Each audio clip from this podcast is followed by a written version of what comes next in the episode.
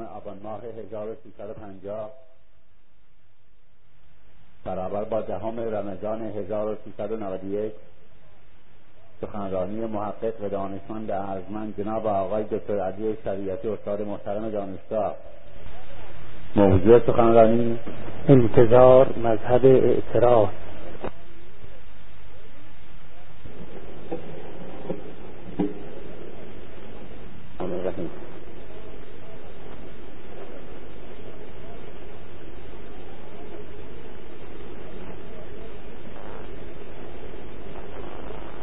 موضوع بحث امسر من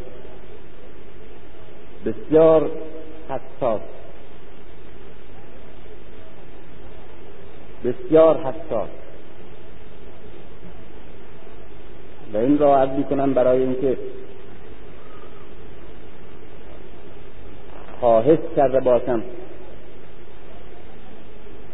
که با کمال دقت بیش از اون که معمولا به سخن یک گوینده دقت می شود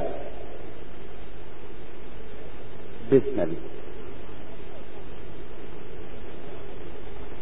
حساس است به خاطر اینکه اولا موضوعی است که اساس احساس اندیشه و مسئولیت اجتماعی ما را در بر می‌گیرد. و مهمتر از این حساس است به خاطر اینکه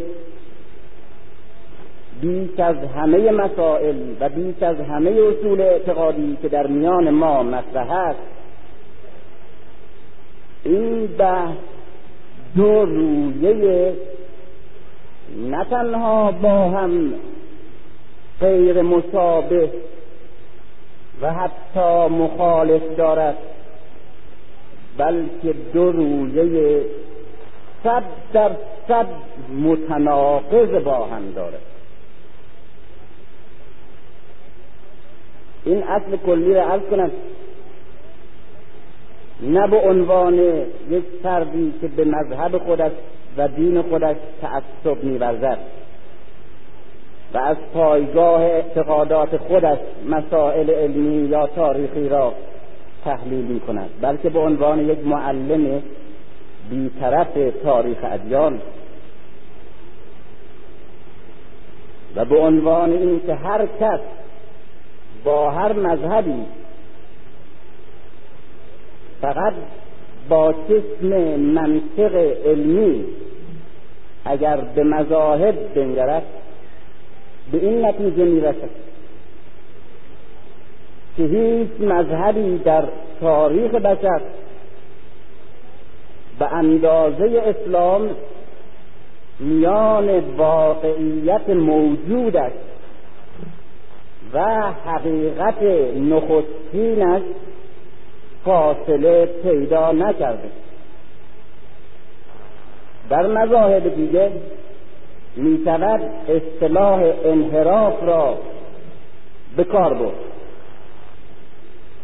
در مذاهب دیگه میشه گفت که بسیاری عناصر دخیل درش وجود داره و بسیاری از عناصر اساسی فراموش شده. اما در اسلام این تعبیر تعبیر دقیقی نیست. و تعبیر دقیق است پیشبینی حضرت امیر که لبس الاسلام لبس فر مغلوبه. اسلام پوستینش را تپه تنک کرده تنک می کند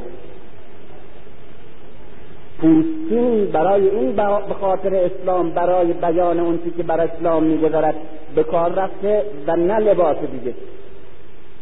در مظاهر دیگه میشه گفت که مظاهر دیگر بعد از دوره نبوت پیغمبرشون لباسشون به جامشون به وارونه تنشون کرده. اما در اسلام به جای کت به جای قبا و عبا و ردا پوستین به کار رفته به خاطر اینکه پوستین تنها جامعه است که میان روی است و میان است. اختلاف میان نهایت زیبایی و نهایت زشتی. رویش چشمها به زیبایی به خود می‌گیره و آسترش دلهار از زشتی میرماند. و در اسلام از میان مذاهب گوناگون یعنی تلقی گوناگونی که از مذهب اسلام شده است تشیع باز بیش از همه فرقه های دیگه اسلامی و برداشت ها و بینش های اسلامی میان اون که بود و اون که هست اختلاف در حد دو سر متضاد و از میان همه به صورتی که تشیع نخستین.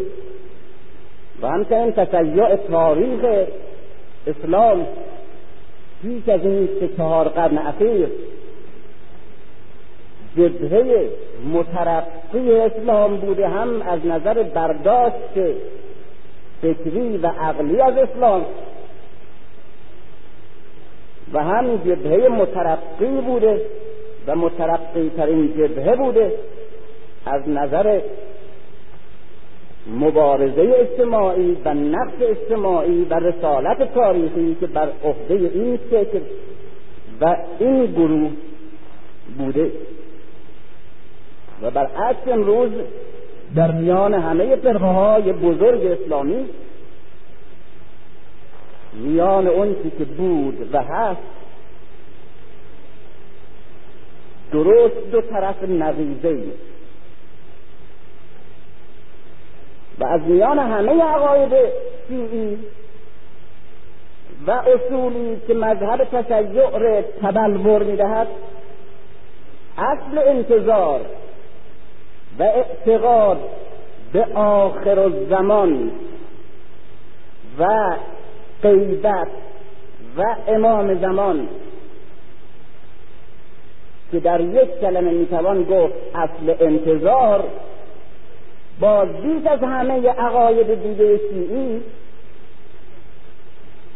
میان اون که بوده است و حقیقت این فکره و اون که هست اختلاف و تضاد و تناقض.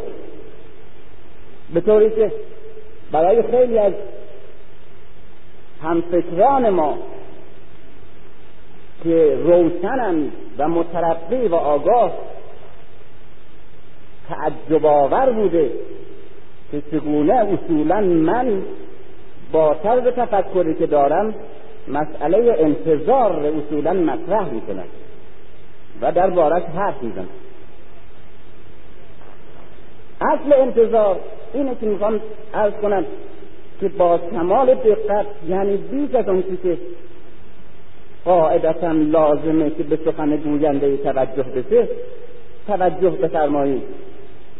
و نقص و کمبود قدرت بیان مرا در چنین مسئله پیچیده و مبهم و متضادی که اصل انتظار باشه با توجه و دقت خودتون جبران کنید.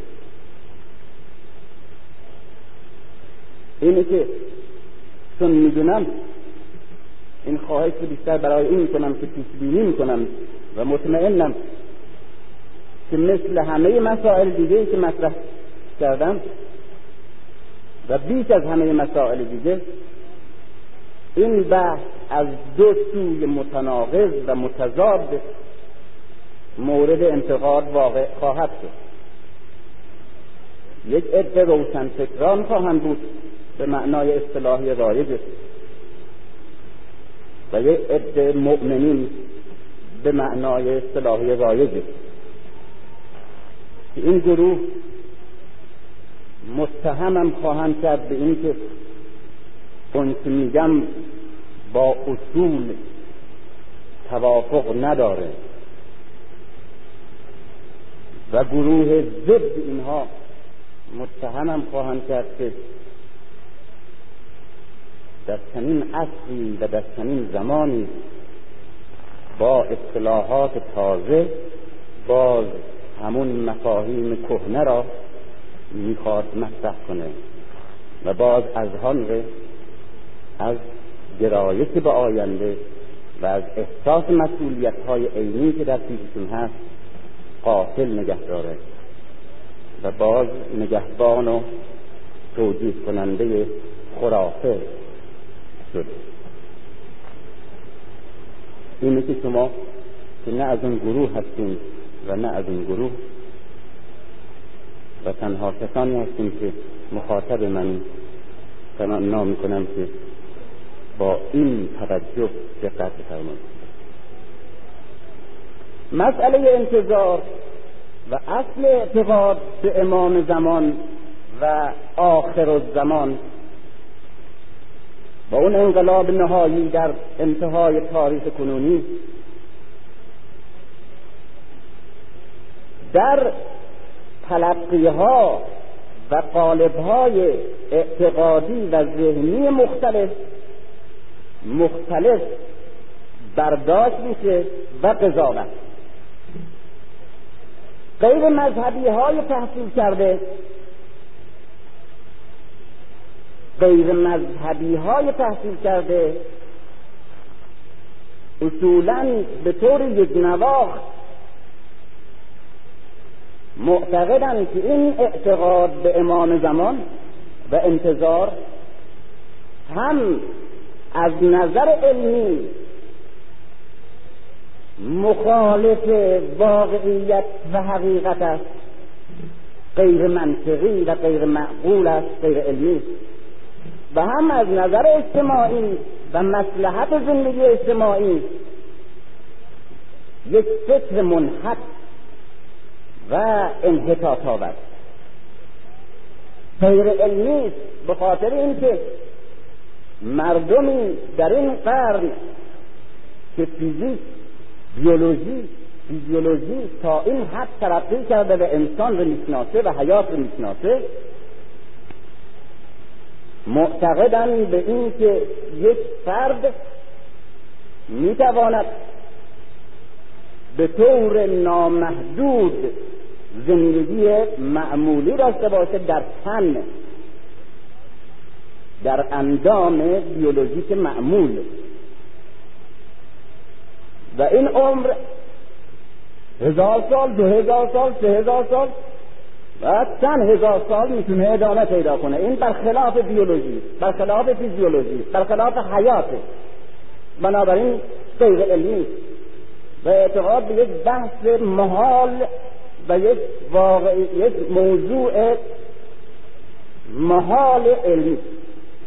و از نظر اجتماعی هم باز یک اصل ضد اجتماعی و ضد ترقی و ضد مسئولیت انسانی.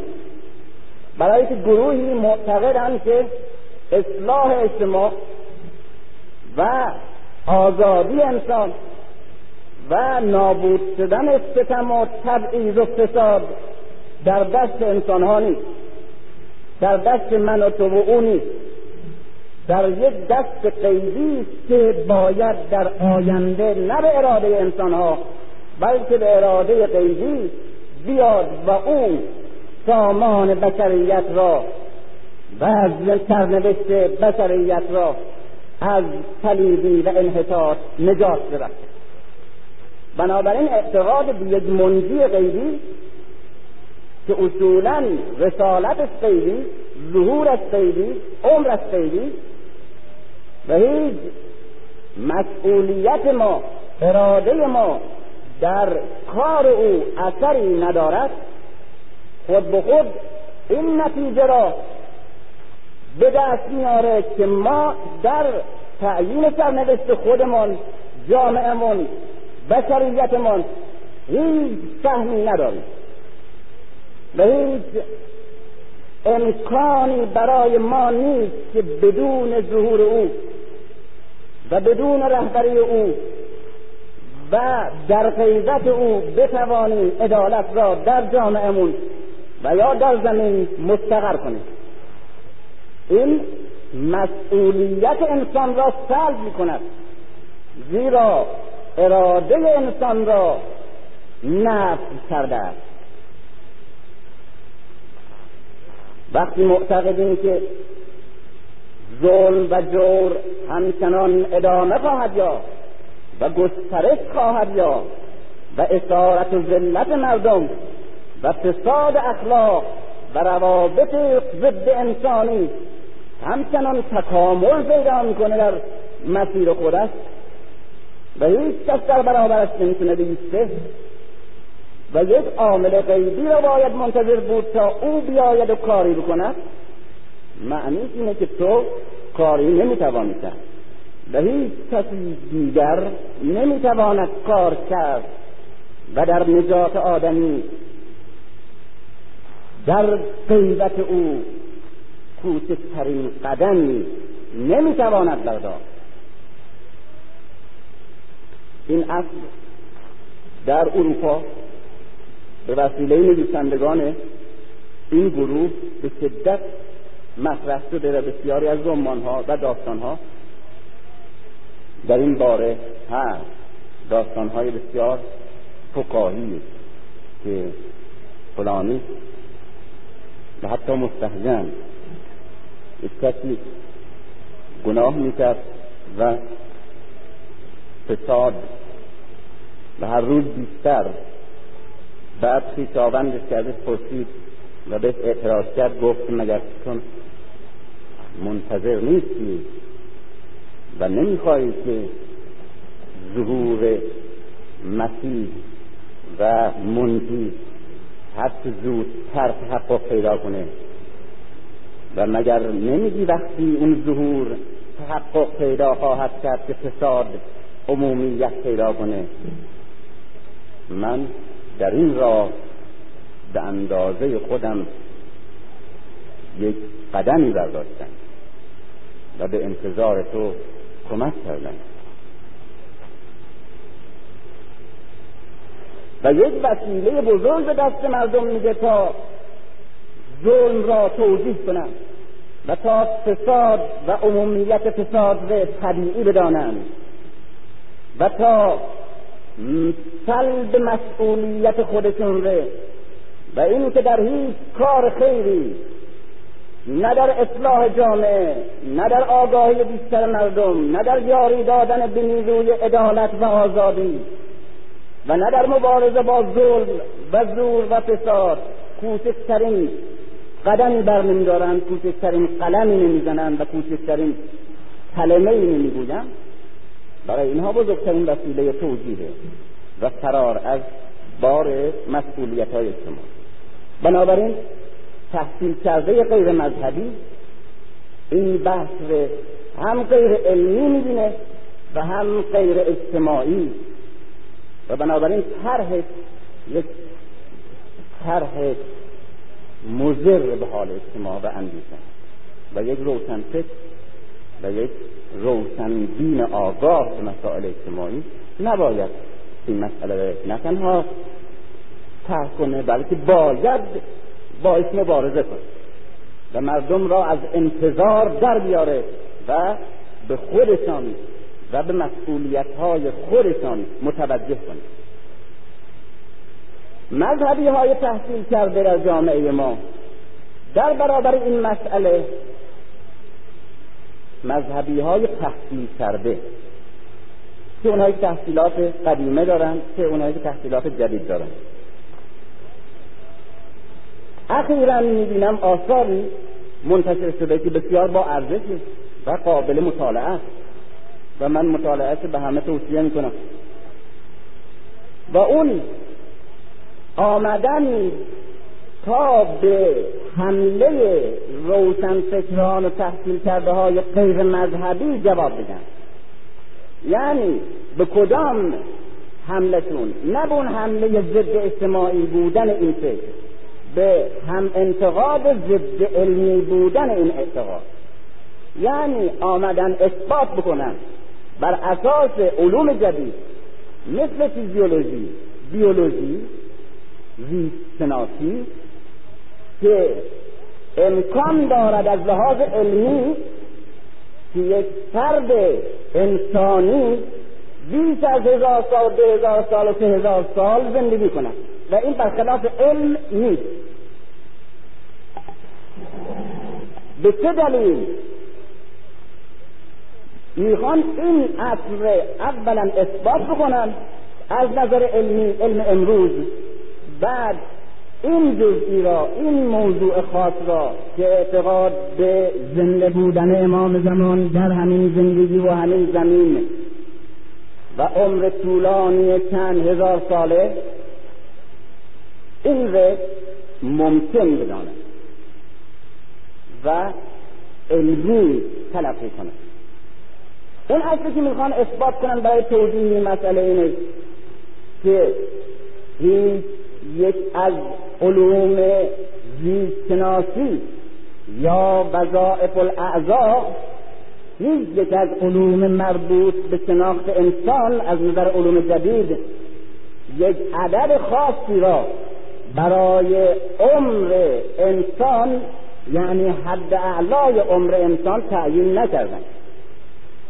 یعنی هیچ وقت فیزیولوژی یا بیولوژی در دنیای امروز چه به وسیله علمای مادی و چه به وسیله علمای غیر مادی و مذهبی نگفتن که عمر انسان ممکن نیست از سال 150 یا 160 یا 200 بیشتر برود.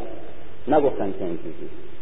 یعنی عمر نهایی انسان یک عمر فیکس نیست. به چه دلیل؟ به دلیل اینی که می‌بینیم انسانهایی به طور معدل در شست و هفتاد میمیرند. آیا می‌تونیم بگیم که عمر بشر هفتاده نه. در امریکایی در اروپای شمالی. هشتاد و هشتاد و پنج عمر متوسط. یعنی به طور متوسط همه آدما تا هشتاد و پنج زندگی می‌کنن. بعضی ها تا صد سال بعضی ها تا پنجاه سال. به طور معدل هشتاد و هشتاد و پنج. اما می‌تونیم بگیم که در اروپای شمالی دیگه ممکن نیست از صد و ده کسی بالا بره. نه. نمونه های ما داریم.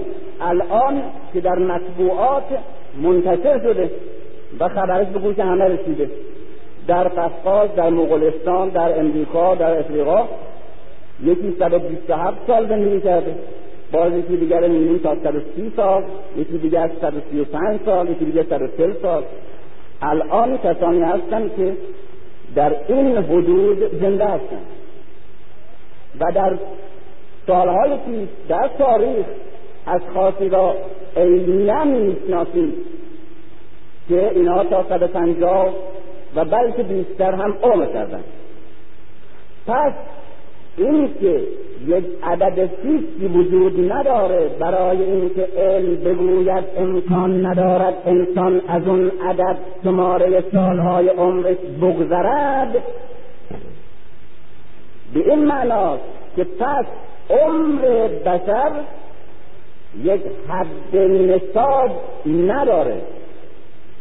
و می‌تونه تا 300 سال تا 100 سال 500 سال و چون محدود نیست و مقید به یک سال نیست هزار سال هزار پونصد سال دو هزار سال سه هزار سال طول بکشه. چون وقتی گفتی که حد مرز مسلم و گذرپذیر در عمر آدمی نیست پس اگر معتقد باشیم که انسانی هست. که عمرش هم از هزار به هزار و پونصد هم یا دو هزار سال هم گذشته یا می‌تواند بگذرد و زنده بماند این برخلاف علمی این استدلال علمی بر اساس علوم جدید برای اینکه این انتقاد که امام زمان می‌توان نمی‌تواند چون یک موجود انسانی با همین اندام بیش از صد سال یا صد بیست یا صد سی یا صد چل عمر طبیعی انسان ها زندگی کند این انتقاد جواب گفته میشه دلیل دیگم شخصیت های تاریخی یا مذهبی هستند مثلا نوح بیش از 950 سال عمر کرده. چنانکه که در متون و نصوص اسلامی و مذهبی غیر اسلامی هست. پس می تواند جز او کس دیگه هم از نظر علوم طبیعی امروز بیش از هزار سال عمر.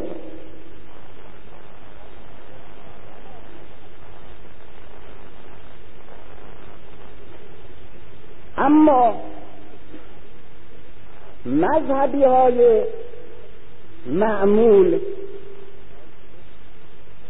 هیچ لزومی نمی‌بینند که اعتقاد به عمر طولانی امام زمان ره. با اصول و قوانین زیستشناسی جدید توجیه کنند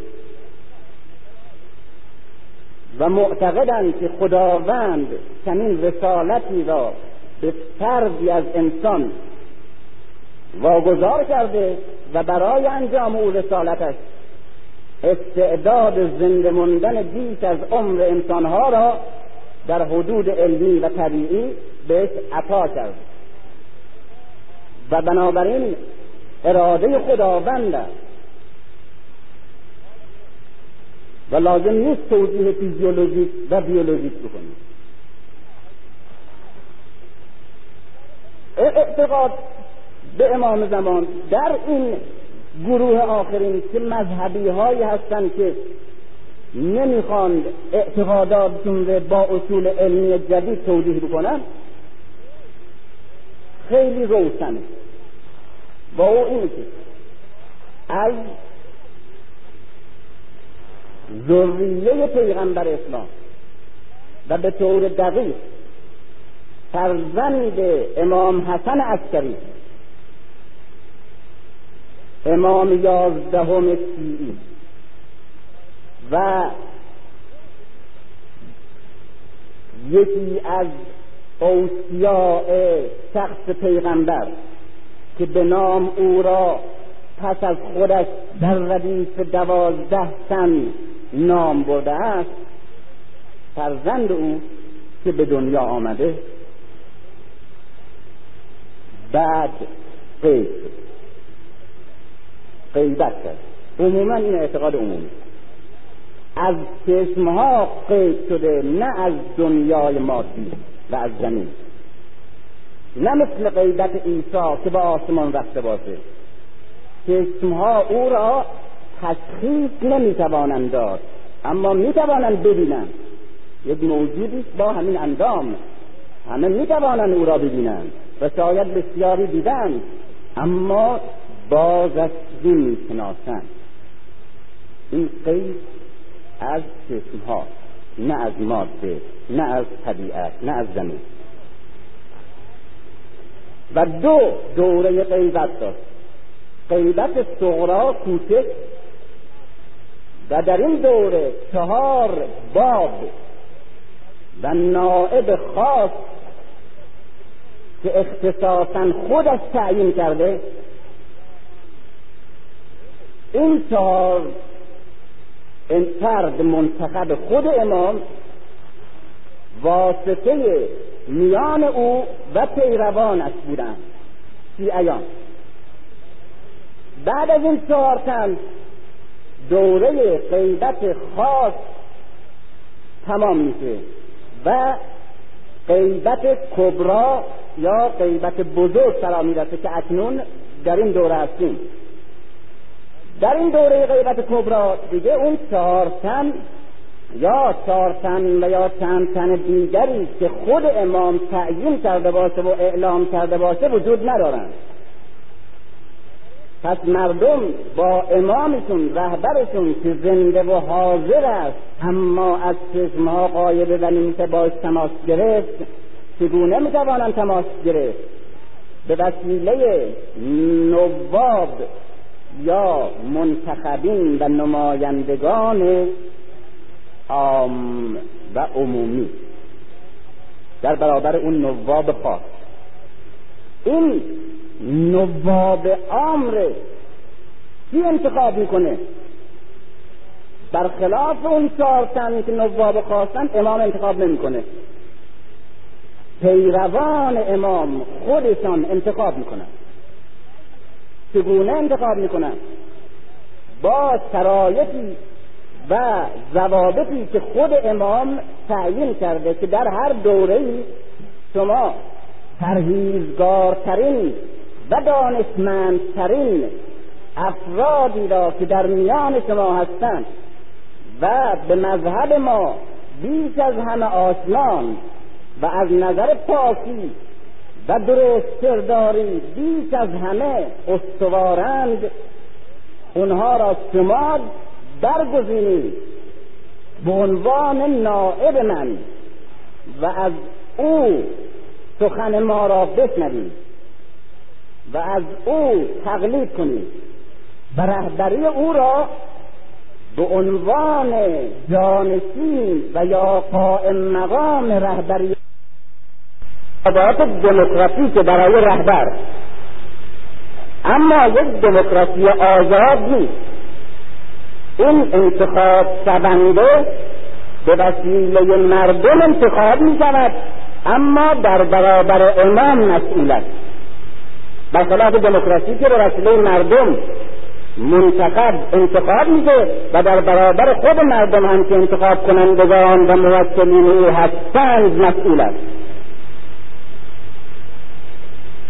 این است که مردم نائب عام را خودشان با آراء و تشخیص خودشان بر اساس این حدود و ضوابط انتخاب می‌کنند و رهبری او را میپذیرند و او را جانشین امام تلقی می‌کنند و امام در برابر و این جانشین امام در برابر امام و مکتب مسئول است.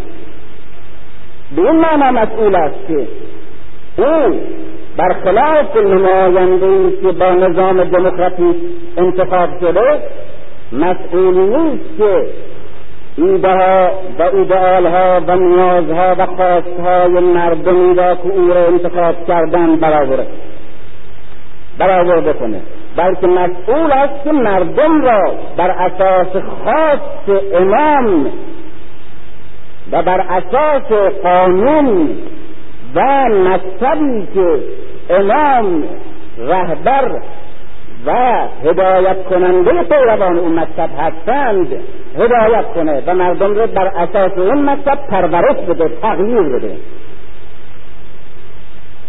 البته این انتخاب هم یک انتخاب مقیدیه. به این معنا نیست که همه مردم بیان رأی بیارن رأی بگیرن. و هر کس که شماره آرای بود اون جانشین بشه و اون در مسند امامت امام به جانش به نیابت از امام قرار بگیره. بلکه معمولا چون این فرد یک در این حال یک شخصیت رهبر اجتماعی در این حال یک شخصیت علمی بنابراین توده ناآشنا با علم شایستگی انتخاب او را خود به خود نداره به دلیل عقل و به دلیل به اعتراف خودش خود به خود کسانی که آگاهی با علم دارند و می‌دونن که عالم ترین و متخصص ترین فرد و آشناترین کس به این مکتب کی هست؟ یعنی عالم شناسان اونها هستن که انتخاب می‌کنن و مردم هم که خود به خود با فضلا و روحانیون و علمای مذهب خودشون تماس دارند و از اینها پیروی می‌کنند رای اونها رو برای انتخاب نائب امام قبول می‌کنند. و اون یک انتخابات طبیعی همون همونطور که در باره مثلا متخصصین دیگه همین کار می‌کنیم. مثلا من بیماری قلب دارم ولی خودم هیچ گونه آگاهی طبی ندارم نمیرم خودم متخصص و بزرگترین متخصص قلب رو انتخاب کنم.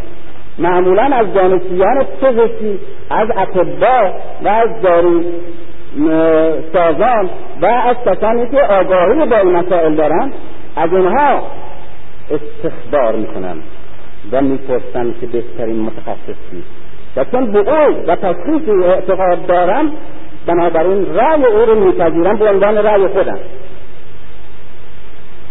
یک نوع انتخابات دو درجهی طبیعی.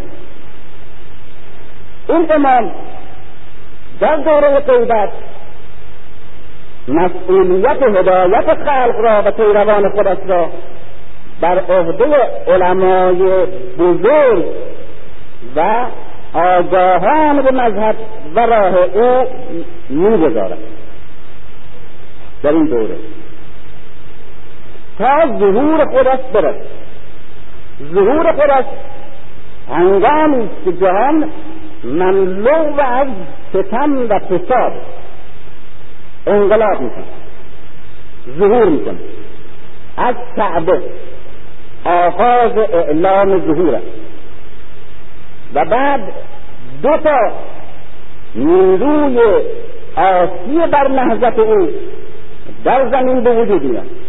یکی دجال مرد مسخ شده سحار که در دلها و اندیشه ها اختلال انحراف ایجاد کنه و یک جسم با جسم کف که در میانه پیشانی داره و سراره ازش میتره و دیگری مردی سفیانی که نیروی جمع می‌کنه و فلسطین و اردن رو اشغال می‌کنه.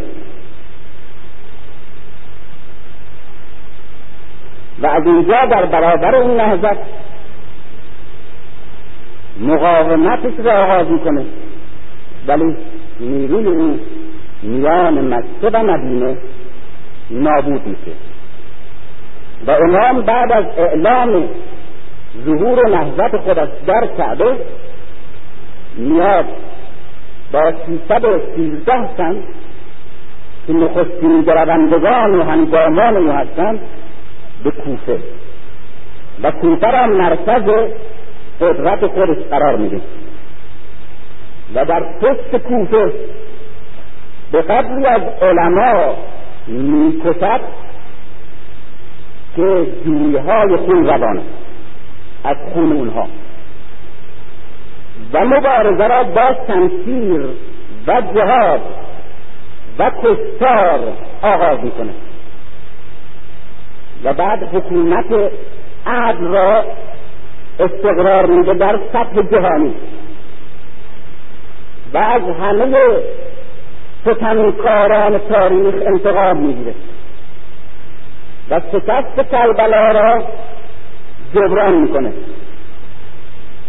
و بعد تمام رهبران پیشوایان به حق را از جمله انبیا و ائمه شیعی که نتوانستند هدف خودشان را تحقق ببخشند و پایمال و شکست خورده زور و ظلم شدند اینها برمیگردند و حکومت خودشون را چنان که می‌خواستند و نشد تحقق میبخشند و بعد نظام عدالت به جای زور و تقوا به جای فساد و برادری به جای نفاق و خصومت چنان در دنیا مستقر و استوار میشه که گرد و میز از یک آب خور آب می‌خورن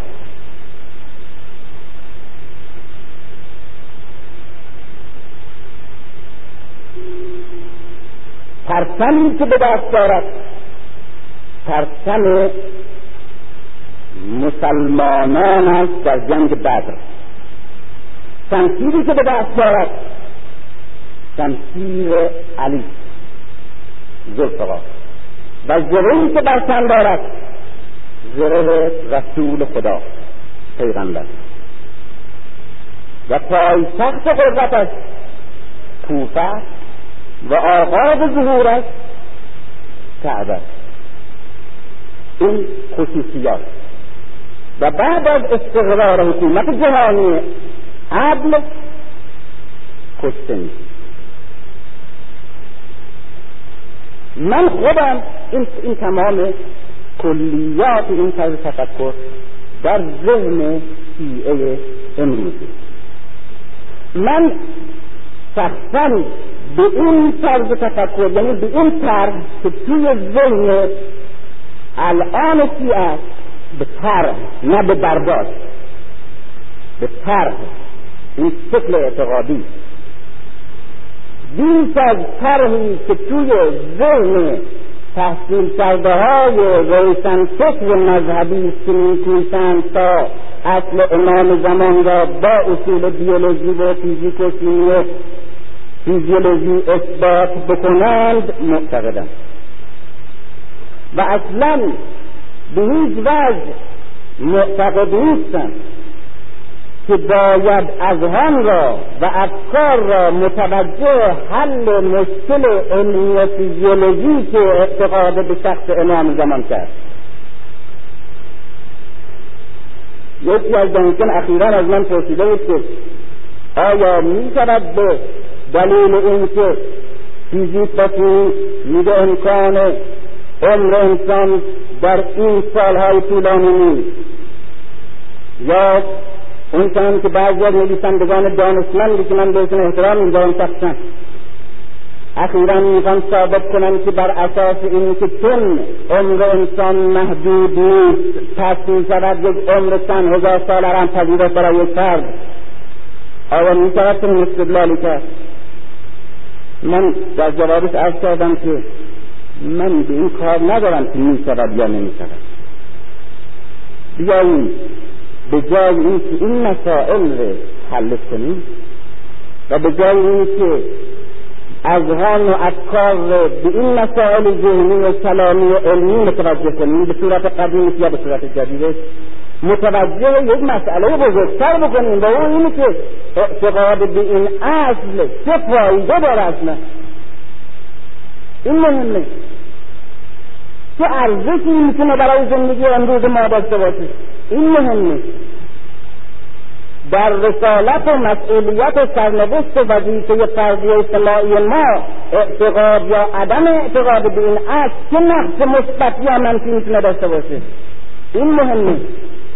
و به یک اصل من معتقدم در تحقیقات اسلامی.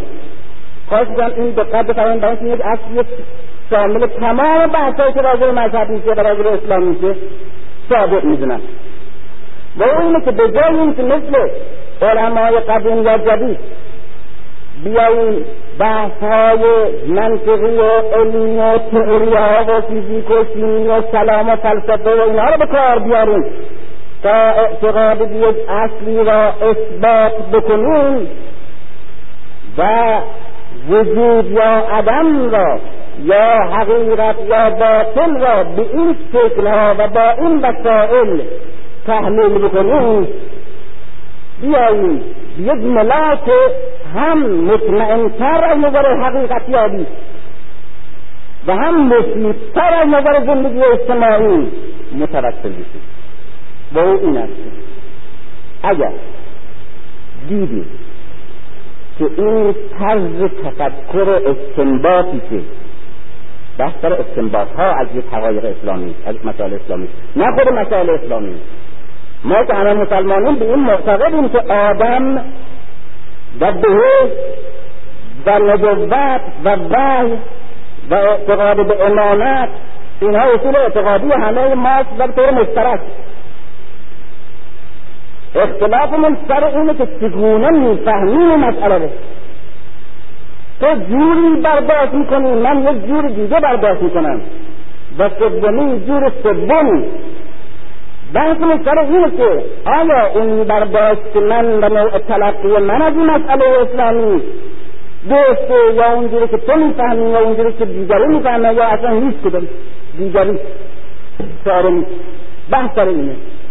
به چه ملاک بفهمیم که کدام درسته با چه ملاک او هم استدلال فیزیکوسی و فیزیولوژی می‌کنه اینجوری استدلال کلامی می‌کنه استدلال عقلی می‌کنه به چه دلیل. درست به استنباط من و یا غلطه. این اصل با اون این اگر دیدیم این خیلی ساده تر فهمید. اگر دیدیم که این استنباط من از این اصل مثلا امامت اعتقاد به امامت. طرز تحمیلی که من می‌کنم یا استنباطی که می‌کنم جوری که می‌فهمم. این در زندگی من که معتقد به این اصلا و در زندگی افرادی که معتقد به این اصل اعتقادی هستند تأثیر مثبت سازنده و مترقی داره. پس استنباط من. از این اصل درست. حقیقت. اگر دیدید استنباطی که من از این اصل می‌کنم پنجاه تا تئوری علمی دارم. از قول علمای ناس علمای غرب علما جامعه شناسان دانان همه. ردیف می‌کنن پنج تا ده تا دلیل برای اینکه این حرف این اصلی که در اسلام آمده صد تا استدلال و قانون و تجزیه تحلیل و آپولو و نمی‌دونم اینا هم قاطیش می‌کنن اونم اثبات می‌کنن مترقی کرد بعد اثبات شد. همه اونا هم که ردش کردن به دلیل علمی یا اونا اونا هم رد کردن. خب حالا پس به این نتیجه رسیدیم. این معنی امامت مثلا یا این معنی این آیت. این معنی این داستان در قرآن. مقصود اینه. بعد بپرسیم که خب حالا اگر یک جامعه یک عده یک گروهی امامت رو با اون جوری که تو استدلال کردی اثبات کردی پذیرفتن و معتقد شدن. چه سرنوشتی چه تغییری در سرنوشتشون داره؟ چه اثری در وظیفهشون داره؟ چه فرقی می‌کنه سرنوشت کسانی که به این اصل معتقدن با سرنوشت کسانی که اینجوری نمی‌فهمن؟ اصلا بیا. به این نتیجه می‌رسیم که من به امامت معتقدم. یک کسی دیگه ما به امامت معتقدیم. عدهای دیگه هستن ملت دیگه هستن اصلا به امامت معتقد نیستن. بعد می‌بینیم که بعد زندگی ما با اونا زیادم فرقی نمی‌کنیم حتی اونا از ما بهترن. در دو چیز باید کنیم دیگه از لحاظ منطقی. یکی این که پس این اصل اعتقاد به امامت یک اصل درستی نیست. نجات نمیده عزت نمیده مسئولیت نمیده آگاهی نمیده ارزش انسانی نمیده. انحطاط میاره به دلیل که انحطاط پیدا کرده کسانی که به ملتی که دین اصل معتقد. دیگه که نمی‌تونیم بگیم. برای اینکه هممون معتقد دین اصلی. پس نمونه دومی. به اون اینه که جوری که ما این اصل را می‌فهمیم پس غلطه نمیشه اصل امامت یک اصل حقی باشه. و ما هم به این حقیقت آگاه شده باشیم. اون که واقعا هست.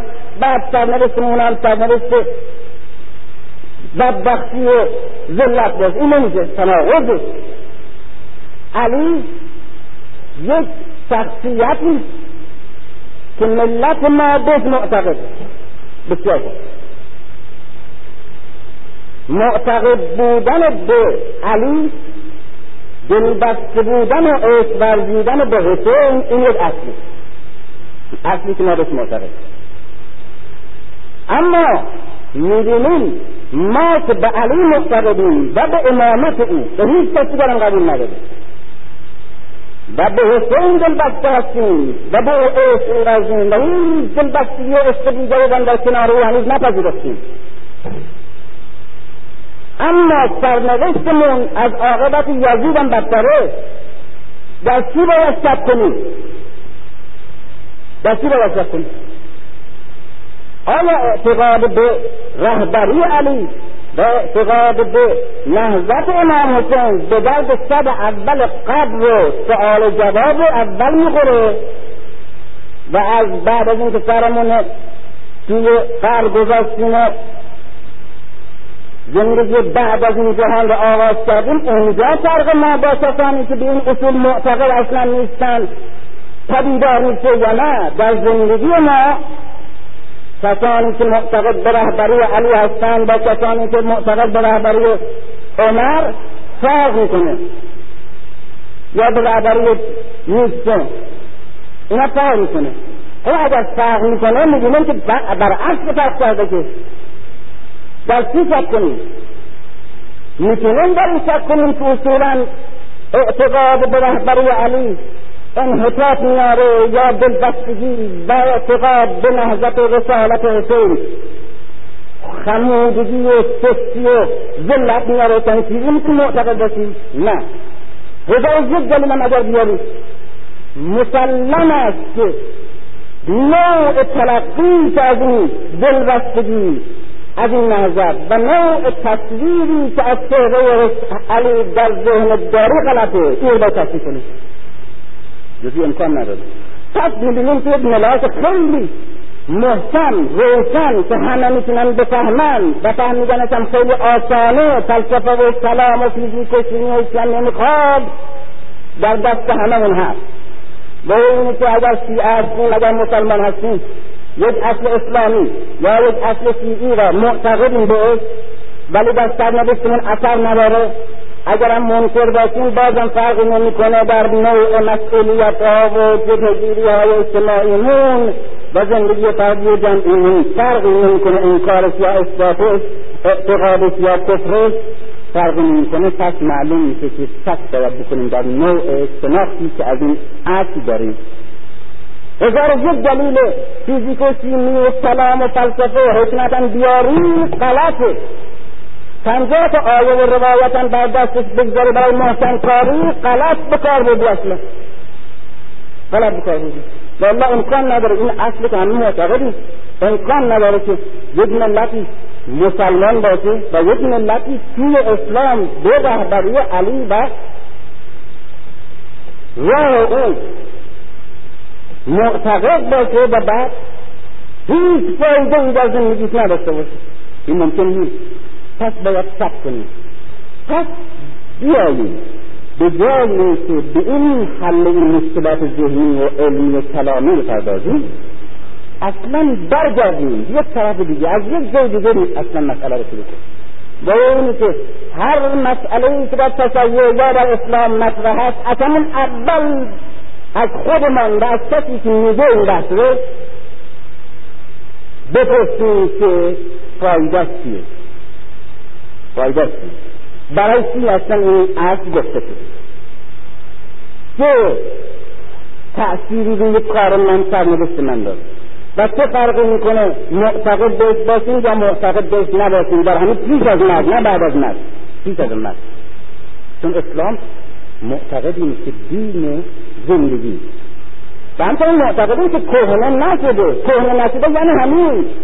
یعنی هر قصه ای که در قرآن هست یک اصلی که در اسلام هست و هر اعتقادی که و عقیده ای که به نام اسلام یا تشیع مطرح هست اون باید در زندگی امروزی و کنونی ما و سرنوشت فردی جمعیمون و آگاهیمون در استقلال و عزت و شخصیتمون تأثیری داشته باشه که کسانی که به این اصول معتقد نیستن ازش محرومند. اگر سمین است پس نوع برداشت از مسئله درسته اگر نه برو بگو غلطه. هزار دلیل هم داشته باشه غلطه. خیلی ساده. این فرق این دوتا بحثایی که راجع به امام زمان بکنیم راجع به اصول علوم و کلام و امثال اینها رو بریزیم برای اثباتش و یا اینکه اصولا مطرح کنیم که اعتقاد یک گروه یک ملت به امام زمان به انتظار و همچنین به اصل انقلاب آخر زمان این چه ارزشی از نظر زندگی اجتماعی گروه داره. و ارزشهای و حکمت و اصل و هدفی که در این اصل اعتقادی هست اینها رو استخراج کنیم. بفهمیم بفهمانیم فرق کنیم. این دو تا امام زمان فهمید دو تا امامت دو تا شیعه دو تا اسلام. یک اسلام به عنوان ایدولوژی که همیشه همه اصول اسلامی و اصول اعتقادی به عنوان وسیله برای تکامل و تقرب به خداوند و عزت و رشد فرهنگ و فکر و اخلاق به کار می‌بره. و صلاحی هست برای ترقی زندگی و نوع انسان. و جنبه عملی داره. و مفید بودن برای پیش از مرگ داره. یکی اسلامی که مجموعه از علوم و معارف و دانشها و دانستنیها و اطلاعات بسیار فراوان این اسلام دوم اسلام به عنوان فرهنگ اسلام به عنوان مجموعه از علوم تمدن و معارف اسلامی این اسلام اولی اسلام به عنوان یک ایدئولوژی یک ایمان اسلام به عنوان ایدئولوژی ابوذر می‌سازه اسلام به عنوان فرهنگ و علوم ابو علی سینا. اسلام به عنوان ایدئولوژی مجاهد می‌سازه اسلام به عنوان فرهنگ تمدن و معارف عالم. امام زمان رو بیاییم از این وجه بررسی کنیم. اساسا از این وجه بگیم من که از این وجه بررسی می‌کنم بیشتر به خاطر اینه که اصولا یک تذکر آن بدم و اینه که تمام مسائلی که من بررسی می‌کنم یا تحصیل کنم نه به عنوان این که همه ابعادش رو من اینجا مطرح کردم. هرگز جامع معقول و منقول من نیستم. من در یک رشته فقط یک چیزی بلدم و در همون رشته و از همون وجه فقط مسئله رو مطرح کنم وجوه دیگه مسئله برای متخصصین و کسانی که در این رشته ها و در اون وجوه کار کردن و آگاهی دارن اونها باید پس کنن اینه که همه مسائلی که من مطرح کنم باز هم عرض بکنم که از فقط وجه اجتماعی و وجه جامعه شناسی. و اون بعد اولا از انتظار اصل انتظار. به معنای اصل انتظار به معنای کلی نه انتظار خاص نیست به معنای کلی بگی انتظار منفی انتظار مثبت. و انتظار منفی و انتظار مثبت دو تا انتظار ضد دیگر یکی بزرگترین عامل انحطاطه. و یکی بزرگترین عامل حرکت و ارتقاء یکی پیش رونده و آینده گرایی یکی تن دادن به ذلت وضع موجود حاله هر دوم انتظاره مشکل فهمیدن این به مسئله هم و این بحث هم از همینجا ناشی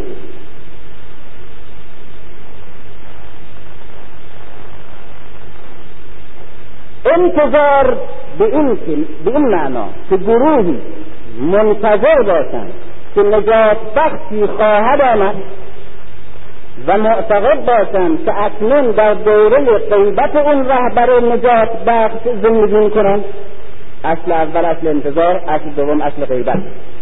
اصل سوم اعتقاد به این که این فرد نجات بخش اونها خواهد بود از وضع ناهنجار ضد انسانی و غیر قابل تحمل کنونی. اصل نجات حقیقت نجات انسان. پس این اصل سه قایه اساسی داره این اعتقاد. اصل انتظار اصل غیبت اصل اعتقاد به نجات قطعی عمومی. نجات قطعی و پیروزی قطعی حقیقت. همین که اصل با همین معنا می‌تواند منفی باشد چنان که الان هست و می‌تواند مثبت باشد چنان که بود و چنان که باید باشه و چنان که حقیقتش هم همینه. به این معنا که از انتظار منفی از اعتقاد به این که نجات بخشی خواهد آمد و عدالت و مستقر خواهد کرد و بشریت و نجات خواهد داد و حقیقت و عدل و برابری پیروز خواهد شد. به صورت منفی دشمنان عدالت و عاملین فساد و تبهکاری و کسانی که هیچ مسئولیتی در زندگیشون نمی‌شناسن به هیچ حدی حرارت فسادشون رو محدود نمی کند و کسانی که عامل استقرار و توسعه فساد و تبعیض و ظلم در جهانند استفاده می‌کنه از همین اصل انتظار غیبت نجات. به این معنا که مردم را قانع می‌کنن و معتقد می‌کنن که نجات فقط و فقط عدالت فقط و فقط موکول به ظهور نجات بخش خاص قیدی و نه هیچ کس دیگر.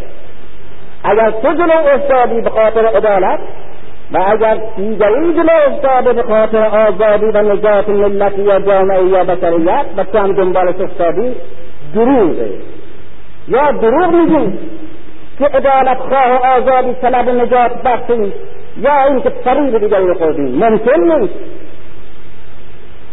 ممکن نیست. عامل فساد و ظلم از غیبت استفاده می‌کنه. از اینکه رهبر حقیقی و پاک و معصوم که عدالت را باید استقرار بدهد و حکومت آزادی و داد را استقرار بکنه غالبه نیامده. بنابراین اگر من عدالت را استقرار نمی‌دهم. و اگر قدرتی حکومتی ظلم می‌کنه فساد می‌کنه این طبیعی. این طبیعی. غیر عادی نیست. و چون طبیعی باید پذیرفت که پذیرفتنی. و چون ناگزیر حتمی بنابراین در برابرش مقاومت ممکن نیست مخالفت باعث ممکن نیست. و هر کوششی و فداکاری در راه عدالت و در راه اصلاح عموم بیهوده است. بنابراین اعتقاد به غیبت اعتقاد به انتظار اعتقاد به نجات بخش غیبی بزرگترین صلاحی برای توجیه وضع موجود. و همچنین بزرگترین عاملی است برای توجیه فسادی که با یک منحنی تساعدی بالا میره. و همچنین بزرگترین عاملی است که به مردم بباورانند که با ظلم تن بدهند و با فساد خوب بگیرند و مؤمن بشوند به اینکه زندگی اجتماعی به تراشیدی میره و اون ناموس خلقت و طبیعت و اراده خداونده تا وقتی که نجات در آخر زمان پیش بیاد و اون به دست من تو نیست. بنابراین تو می‌توانی با آمد ناپذیر می نماید اینها زوال پذیرند و نابود شدنی و جبرن حق حق مترقی بر واقعیت باطل و جنایتکار پیروز میشه. این پیروزی قطعی است. و ما منتظر مؤمن چنین روزی و چنین واقعی هستیم و در وقوع شک نداریم. هرچند همه عوامل تاریخی و همه عوامل اجتماعی موجود همه بر نابودی همیشگی حقیقت و نابودی همیشگی آرمان عدالت و نجات و آزادی بشر گواهی بدهند. باز مطمئنیم که جبران عدل انسان و مردم پیروز خواهند شد. این جز این تضاد میان واقعیت باطل حاکم و حقیقت نجات بخش محکوم را جز انتظار به پیروزی جبری و قطعی یه حقیقت نمی‌تواند حل کند. مگر اینکه حقیقت را به کلی انکار کنیم و پیروزی عدل و نجات و آزادی را برای همیشه دندان طبعش بکشیم و به اونچه پیش آمد و پیش آمده است تمکین کنیم. می‌بینیم انتظار یک پاسخ ضد واقعیت حاکم زشت ضد عدالت و ضد حقیقت حاکم بر جهان و حاکم بر تاریخ و حاکم بر اسلامه انتظار یعنی نه گفتن به اون چه هست. کسی که منتظر است چه کسی؟ کسی است که در نفس انتظار اعتراض به وضع موجودی که درش هست پنهان داره. اگر من در خانه ای زندگی می‌کنم و منتظرم که روزی فرا برسه و امکان تغییر خانه من باشه و در سرنوشتی هستم که میکوشم یا منتظرم عوض بشه سرنوشتم و در وضعی زندگی می‌کنم که در انتظار تغییرش هستم به این معنا که من زندگی که الان دچارش هستم خانه و سامانی که درش به سر می‌برم و نظامی که درش زندگی می‌کنن قبول ندارم.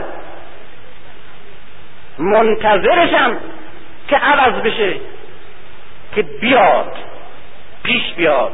یعنی معترضم به اونچه که در برابرم بر دوشم بر سرم هست. بهش اعتراض آدم معترض منتظر. آدمی که اون چرا که هست دوست داره پذیرفته بهش معتقده سیرابش می‌کنه منتظر تغییر نیست. محافظ کاره می‌خواد حفظش کنه. معترض می‌خواد خرابش کنه. برخلاف اون که بکت در انتظار گودو میگه. انتظار یک پوچی فکر پوچ نیست گرچه انتظار منفی پوچه. و کاش پوش می بود عامل تخریب اراده بشریه اما انتظار مثبت به معنای نفی وضع موجود در ذهن آدمی و در زندگی آدمی و در ایمان انسان منتظر. و اگر انتظار ملت محکوم از دست داد محکومیت را به عنوان سرنوشت محکومش برای همیشه خواهد پذیرفت. این معنی انتظار سنتز تضاد میان حقیقت که شکست خورده و واقعیت باطلی است که پیروز شده. اگر منتظر تغییر نباشیم یعنی اونچه که در کربلا صورت گرفت تمام داستان است. پایان داستان. یعنی اونچه که در حکومت علی صورت گرفت پایان داستان است. دیگه عکس عملی در طبیعت و در تاریخ و در هستی و زندگی بشر دیگه نخواهد داشت. این اعتقاد هم برخلاف علم تاریخ و هم برخلاف ایمان به حقیقته و هم برخلاف مصلحت زندگی فرد در جامعه و انسان مسئوله ستمها جنایتها ظلمها همه داستانی و حادثه نیمه تمام در تاریخ بشر است. پایان پذیرو خواهد پذیرو این داستان تاریخ. به سود عدالت و حقیقت و به زیان ستم و فساد و پلیدکاران. این اعتقاد. نفی انتظار نفی انتظار منتظر نبودن اثبات و توجیه وضع موجود در حال و اثبات و توجیه وضع واقع در تاریخ. اثبات و توجیه می‌کنه. اگر منتظر منتظر بعد نباشه منتظر دنباله نباشه. به اصل دیگه انتظار جبر تاریخ. این مسئله برای که روشنفکرانی با مکتبها و فلسفه های علمی تاریخ آشنایی دارن بی نهایت شورانگیزه. من در این گوشه از زمین ایستادم. و در این لحظه از تاریخ. وقتی منتظرم که در آینده ای که ممکن است فردا و هر لحظه ناگهان انقلابی در سطح جهان به نفع حقیقت و عدالت و انسان و توده ستم دیده روی بدهد که من در اونجا نقشم باید داشته باشم. با دعا و با یک مطلب فوت کردن و با نمی‌دونم امثال اینا نیست. اون پیروزی. با شمشیر ولا زره نمی‌خواد. ولا شمشیر نمی‌خواد. ولا اون پرچم نمی‌خواد. با یک جهاد عینیه با مسئولیت انسانهای معتقد به اون رهبریه و معتقد به این حقیقت که اون نهضت پیروز خواهد شد. امام صادق توجیه بسیار عمیقی داره در اینجا. چون هر کسی به ذهنش می‌رسه که امام زمان چگونه اون رهبر و نجات بخش انتهای تاریخ چگونه میشه بر جهان پیروز بشه. در اونجا توجیه کاملا جامعه شناسی و تاریخی داره که قدرت های ستمگونه و ستمکار و قطب های جنایت و ظلم به قدری با هم به قدری با هم خواهند جنگید که در قدرت و نیرو فرسوده بشن. و به قدری در درون به فساد خواهند رفت که مقاومتش از دست بدن مقاومتشون و اونگاه شما از بیهوشی و خواب خرگوشی بیدار میشید. و چون مسلح به نیروی ایمان و آگاهی هستین بر اون قدرت های از درون پوسیده و از برون فرسوده پیروز میشین. می‌بینیم به صورت همجوری یک مرتبه فوت کنه دشمن از بین بره نیست. بر اساس منطق بر اساس عینیت اجتماعی بر اساس سنت های اجتماعی و طبیعی همین سنت هایی که در اسلام قوانین خداونده نه قوانین ماتریالیستی. این تناقض وجود نداره در من در اینجا معتقدم که تاریخ به طرف پیروزی جبری عدالت میره و نجات جبری انسانها و توده های ستم دیده و نابودی قطعی ظلم و ظالم. پس به جبر تاریخ معتقدم. نه به تصادف به تفرقه به گسیختگی تاریخی. به جبر تاریخ. جبر تاریخ یعنی چه جبر تاریخ یا دترمینیسم هیستوریک که اساس فلسفه علمی قرن نوزدهمه و بزرگترین بینش و برداشت تاریخی توی روشنفکران غیر مسلمان جهانه.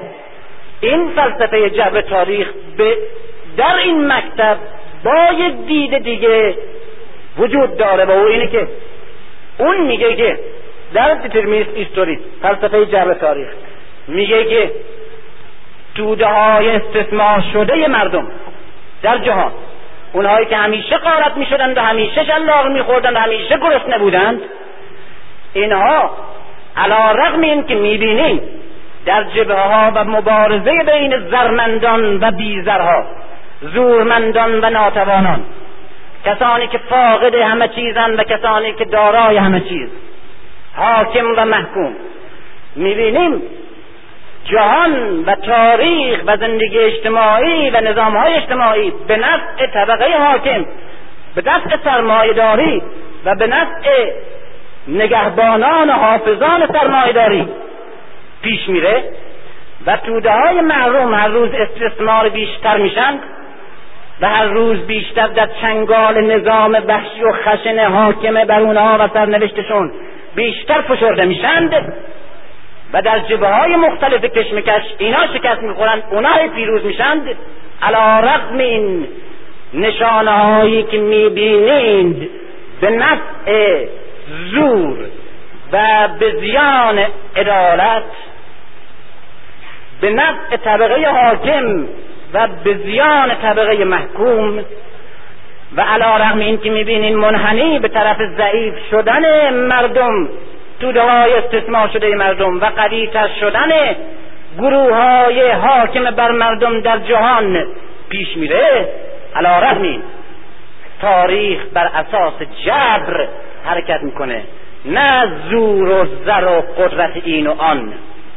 نه بازیچه پهلوانان و زرمندان و حیلگران و سرمایداران بازیچه اینا نیست. تاریخ خودش مثل جامعه که مستقل از افراد زندگی داشت. تاریخ یک رودخانه که مستقل از قطرهای آبش و ماهی ها و حشرات و موجوداتی که تو شنا می‌کنند حرکت می‌کنه و بعد جبران از منازلی می‌گذاره و جبران و قطعا برخلاف اراده همه کسانی که ارادهشان حاکم بر سرنوشت مردمه به یک سرمنزل می‌رسه که در آینده براش تعیین شده. بر اساس قوانین علمی از اون سرزمین خواهد گذشت. به اون سرزمین خواهد رسید. و اونجا دشت هموار و یک نواخت برابری عمومی. در اونجا طبقه از بین میره. در اونجا جامعه بی طبقه تشکیل میشه. در اونجا حکومت از بین میره. در اونجا رابطه استثمارگر و استثمار شونده از بین میره.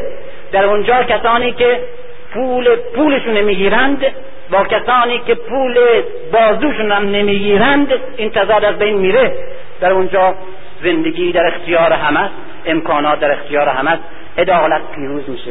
تضاد طبقاتی به کلی از بین میره. جامعه بی طبقه جامعه بی استثمار جامعه بی زر و بی زور از نظر فردی تحقق پیدا می‌کنه. چجور؟ جبران قطعا بدون امکان تغییر این سرنوشت تاریخ. این جبر درست دقت بکنید اینجا بزرگترین نقطه حمله مخالف در مسئله انتظار همینجاست. این اعتقاد به این جبر قطعی تاریخی که تاریخ به نفع عدالت تمام میشه و سرنوشت نوع بشر در زمان به نفع پیروزی جامعه مشترک و زندگی مشترک انسان ها ختم میشه این جبریست و زرمندان و زورمندان نمی‌تونن عوضش بکنند این عقیده یک عاملی است که ستمدیده ها و استثمار شونده ها را نیرو و ایمان میبخشد که به پیروزی سرنوشت خودشون و طبقه خودشون و منفجر شدن نظام استثمار و حاکم بر زمان خودشون ایمان قطعی پیدا کنند.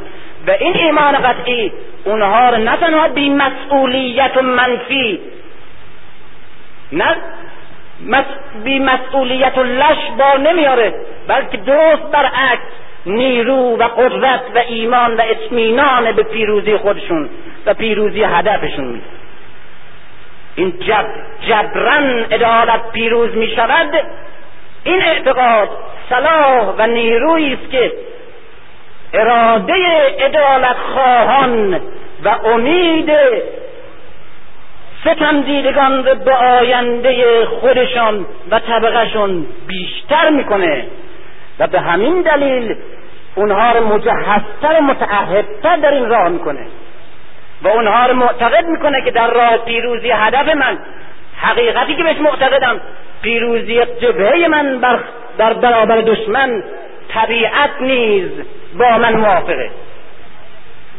در این اعتقاد به انتظار نیز کسانی که زیر بار ستم و ظلم له می‌شوند و کسانی که می‌بینن حقیقت اونها بازیچه ستمکاران شده و دینشون وسیله ابزار دست ضد دین شده اینها معیوس نمیشن.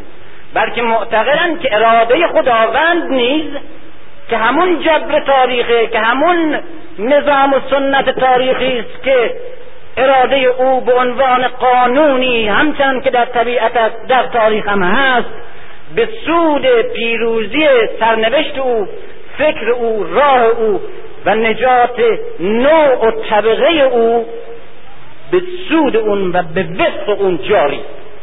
و بنابراین عوامل ضد تاریخ انسان عوامل ضد سرنوشت عدالت و سرنوشت انسان و سرنوشت بشریت مظلوم این عوامل نمی‌توانند در برابر این جبری که جبران محکومیت و مرگ اونها رو امضا کرده و جبران پیروزی حقیقت و عدالت و مردم را اعلام کرده مقاومت کنند و یا اثری بگذارند.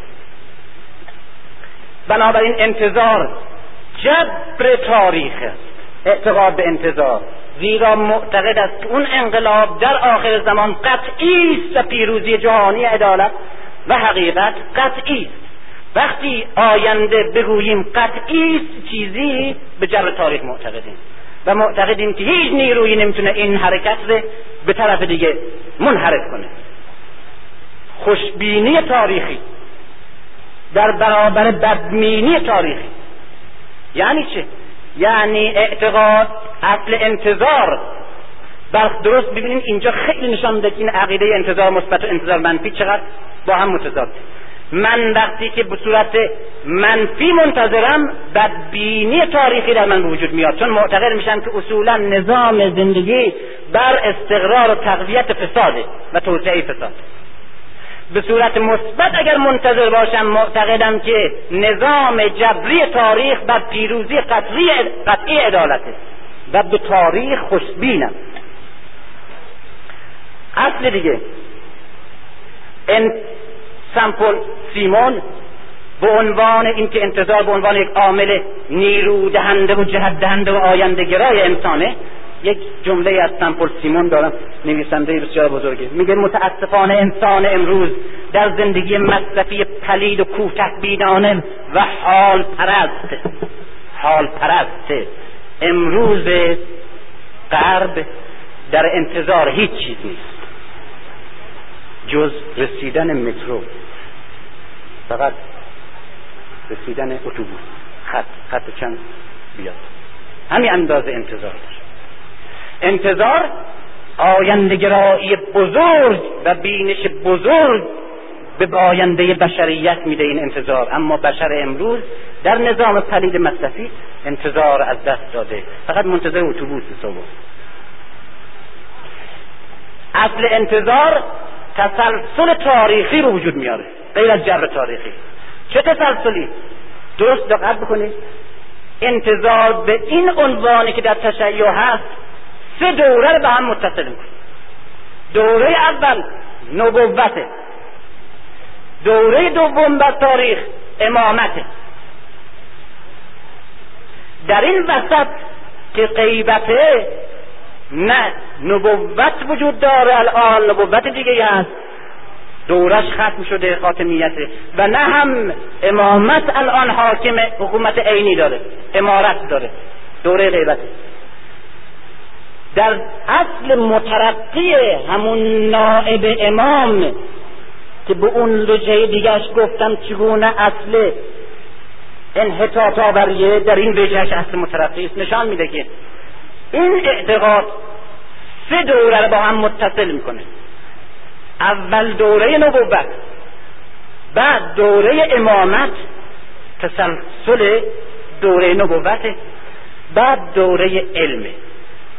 امامت جانشینی نبوت ادامه نبوت و علم ادامه امامت. علم. این تسلسل در این اصل کاملا به این شکل تحقق پیدا می‌کنه که من همه تاریخ را می‌توانم توجیه کنم. هیچ جاش خلق وجود نداره گسختگی وجود نداره انحراف وجود نداره. از آغاز بشریت تا انتهای زمان فلسفه من می‌تواند مسیر تاریخ بشری و تسلسل حوادث را در یک پیوست جاری علمی منطقی که تسلسل علمی دارد توجیه کند. نبوت بعد دوره امامت در ادامه نبوت و دوره علم در ادامه امامت.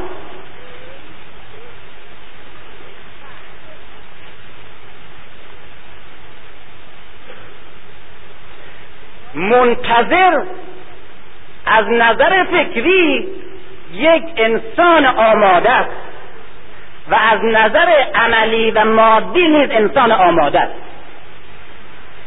این منتظری که در شیعه بود نه اونش که الان هست. منتظر متاسفانه من از چیزی باید دفاع کنم که اون که هست هرگز قابل دفاع نیست. انسان منتظر یک یک هنگ سرباز خانه رو نگاه کنید.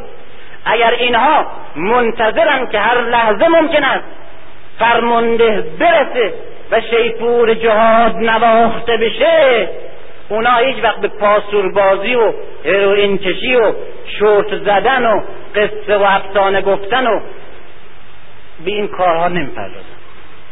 آماده باش و آماده شرکت هر لحظه در یک جهاد در یک فرماندهی بنابراین منتظر آدم وا افتاده وا خورده واداده نیست چنان که می‌بینیم هست. آدم آماده است. به طوری که در همین روستاهای ما در نسل پیش خبر داده خبر دارند و می‌تونن خبر بدن به ما که ندیدیم دیگه. که کسانی که حتی روحانی بودن و حتی امام جماعت بودن اینها جوانهای دهره اینها نه قلدرا و خانها اینها همین روحانی با تقوا بود که جوانهای دهره و حتی تیرها رو می‌برد و هر هفته اونها رو تیراندازی و از سواری یاد می‌داد. و مسلح در نماز جمعه شرکت می‌کرد و شمشیر می‌برد و هر کس در خانش باید صلاح میداشت. برای همین هم الان گاهی هست بعضی مقدسه از سفرهای واخورده ای که حالا دیگه باید نل درست کنن و میرد نمی‌خوره توی نمازخانهشون داره. یادگار او دور است و او فکری بنابراین منتظر آماده است که هر لحظه احتمال قطع احتمال میده هر لحظه و قطع می‌دونه وقوعش که شیپور انقلاب نواخته خواهد شد و او مسئول است که در اونجا در جنگ و یک جهادی که بر اساس قوانین طبیعی آغاز خواهد شد با اون جنگ و در اونجا باید شرکت بکنه. بنابراین خود به خود منتظر هم آماده است هم متعهده و هم مجهزه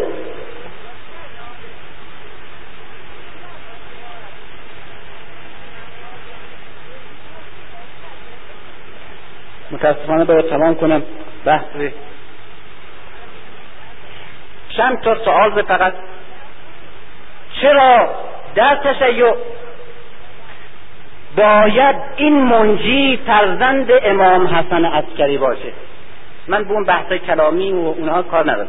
اصلا چرا؟ به عنوان یک جامعه شناس بحث اگر فرزند امام حسن این قید نداشته باشه منجی در تشیع هر قلدری و هر پاچه بر مال ماجراجویی که موعود استعماره می‌تواند خودش را به عنوان موعود تاریخ و موعود حق و عدالت جا بزنه و از همه نیروهای منتظرین برای سوار شده بر گرده خلق کمک بگیره چنانکه خیلی ها گرفتن.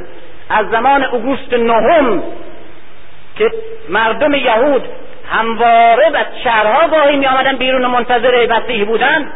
آمد گفت ها همون که منتظرین. بنده هستن یکی از القاب اوگوست اوگوست نهم. این است که این اوگوست که کیکه که کیکه همه مناقب داره یکیش هم مسیح شماست. منتظر شماست. منتظر شماست. همون که می‌خوان این نجات بخش.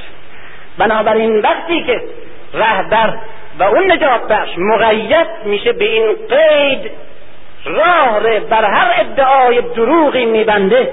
چنان که در قرن نوزدهم دیدیم هفده تا امام زمان در فاصله هفت سال از شمال افریقا تا خلیج فارس روید.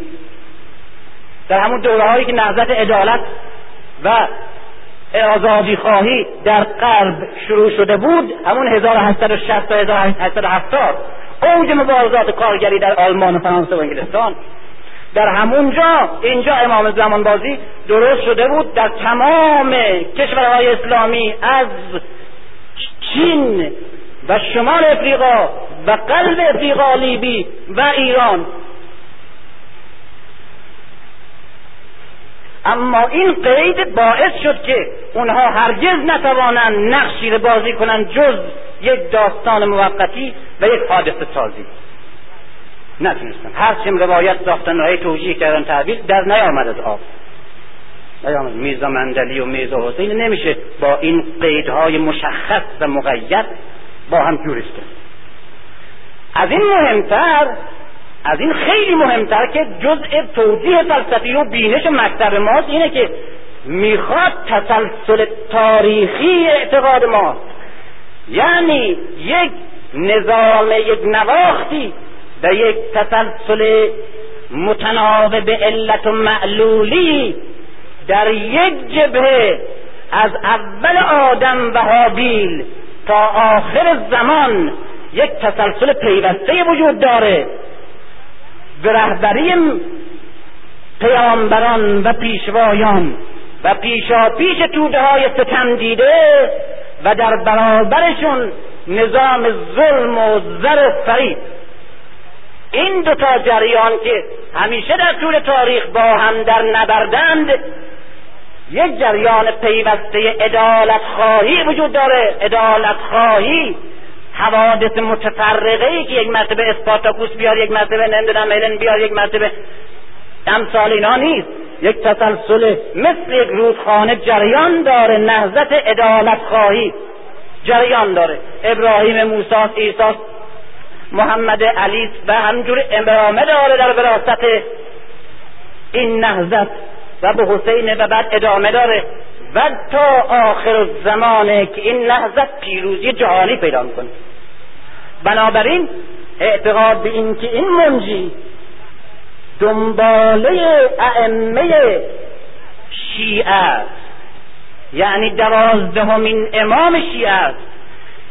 به این معناست که اون انقلاب جهانی و پیروزی آخری در آخر زمان دنباله و نتیجه قایی یک نهضت بزرگ ادالت خواهی در جهان علیه ظلم. نهضتی که در یک دوره نبوت رهبریش کرد و بعد امامت و بعد علم دانشمندان یعنی که جانشینان و ادامه دهندگان نهضت انبیا و ائمه هستند. و اکنون از همین سلسله و از همین رابطه پیوند و زنجیره آخرین حلقه اون سر جنبانان و سلسله جنبانان عدالت و آزادی بشری دنباله اینه یک تصادف یک فرد یک حرکت نیست.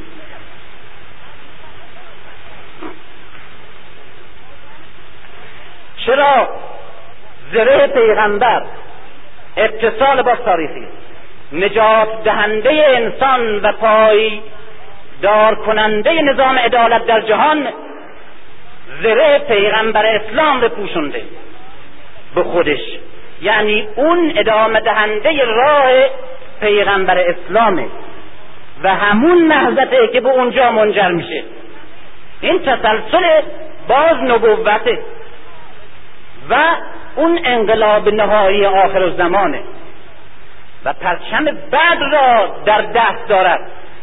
یعنی نهضت و جنگی که در انتهای تاریخ برای عدالت آغاز میشه درست مثل جنگ بدره که در تاریخ اسلام برای استقرار حقیقت آغاز شد. اون اولین جنگ بزرگ اسلامه بدر و همچنان که در بدر اولین پیروزی را اسلام به وجود آورد و به دست آورد در اون انقلاب آخر باز جنگ بدر دومی است که به پیروزی بزرگ عدالت در سطح جهان منجر خواهد شد. یعنی اون جنگ دنباله و تکمیل کننده بدره و برای همین است که این عدد سیزده یک معنا و یک فلسفه خاص دارد. کسانی که در اولین گام تا فریاد دعوت پیشوا بلند میشه اون سیزده تن میان چرا سیصد این عدد ما باز در بعد می‌بینیم. که مجاهدان که پیروزی بزرگ به دست آوردن و اولین بار شرک و جنایت اشرافیت رو شکستند باز سیزده تن بودن. و شمشیر علی را دیگه لازم نیست توجیه کنم که چرا؟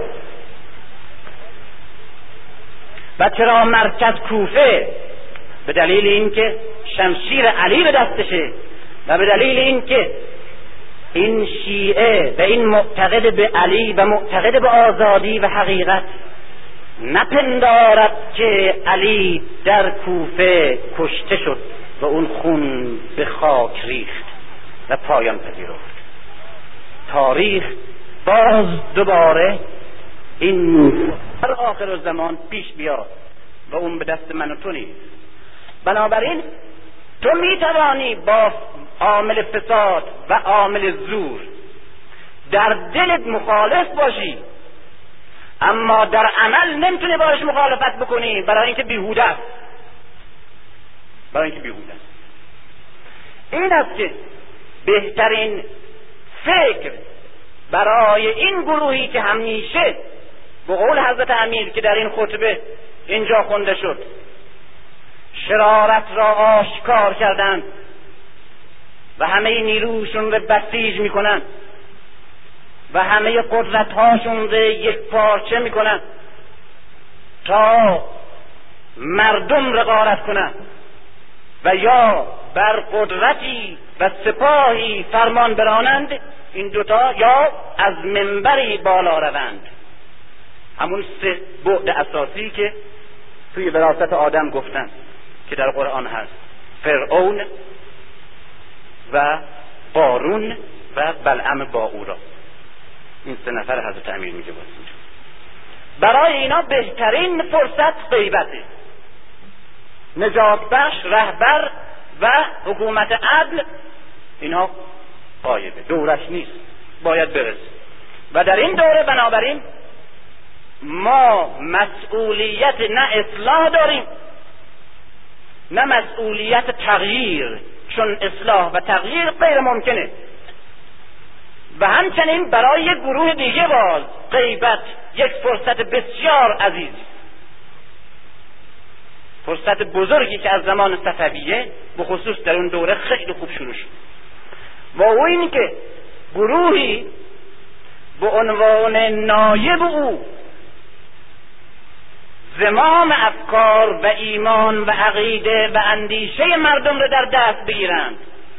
و خلق را به نام دین و به نام امامت حقیقی او و رهبری او و به نیابت او به هر جا که خودشان و همدستهاشون می‌خواهند برانند.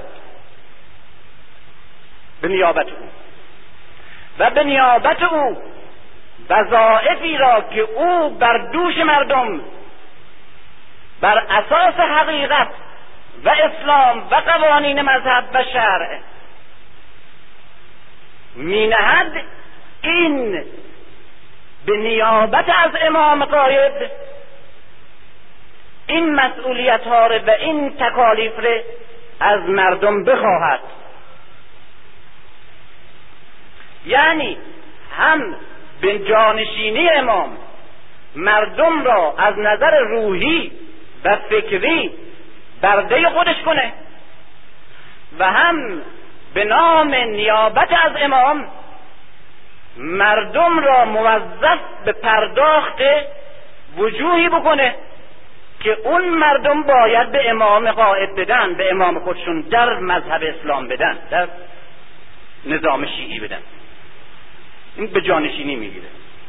و چون نایب نایب خاص امام نیست که او انتخاب کرده باشه می‌شود و می‌توانند عواملی که در اذهان مردم افکار مردم نفوذ دارند افرادی را به حیله به زور یا به زر بر کرسی نیابت او بنشانند.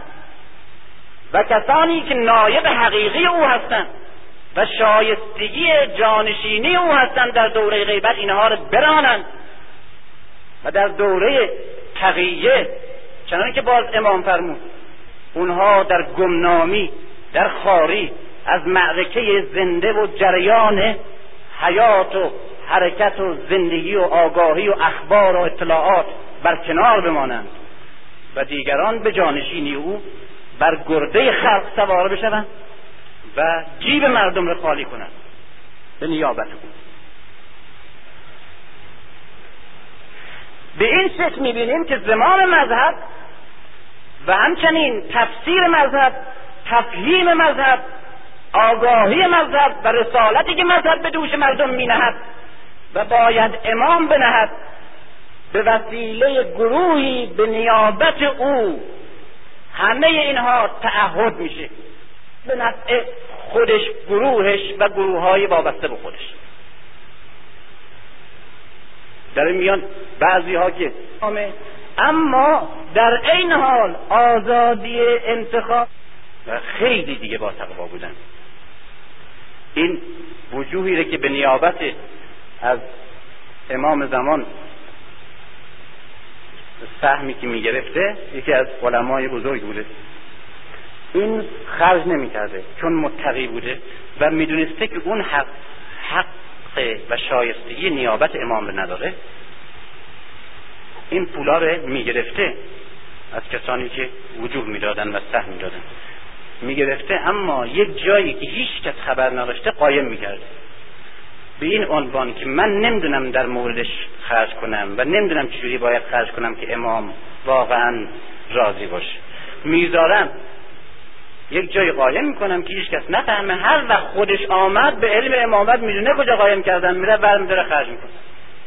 در اصفهان یکی از علما بود. همه میشناسنش. یکی در همون دوره که فلان طلبه شکمش از گرسنگی در فقان و در قوقا بود این پول سهمی که باید به خرج او بره قایم می‌شد برای امام زمان که بیاد و در موقعی که مذهب اون اندازه احتیاج به کمک مادی داشت به کمک مالی داشت و مسئولین مذهب و معرفی مذهب و آگاهی عمومی به مذهب این پولا و این وجود به این صورت از بین میره و این بدترین صورتی که این پولها از بین رفته نیست. از این بدترش هم هست. و گروه دیگه گروهی هستند که اکنون که حکومت به حق بر مردم و همچنین نظام حاکمیت اسلامی عدالت ره بر مردم موکول کردیم به ظهور منجی غیبی که الان قایب است. بنابراین الان میدان باز برای حکومت من. و میدان باز برای اینکه هر نظامی و هر رویهی و هر رژیمی و هر روالی را در حکومت خودم پیش بگیرم.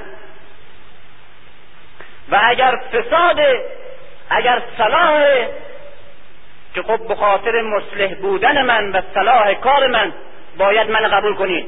و اگر به فساد میرم به خاطر این که در ظهور تعجیل می‌کنم و تعجیل میدم باید من بپذیریم می‌بینیم که غیبت با این توجیه انتظار منفی برای کسانی که جنایت و ظلم و فساد و ستم در دنیا می‌کنند یک وسیله توجیه و طبیعی بودنه و برای کسانی که مذهب را و دین را آلت منافع گروهی و مادی و سیاسی یا معنوی خودشون کردن باز بهترین وسیله است برای اینکه به نیابت او از پیروان او کار بگیرند.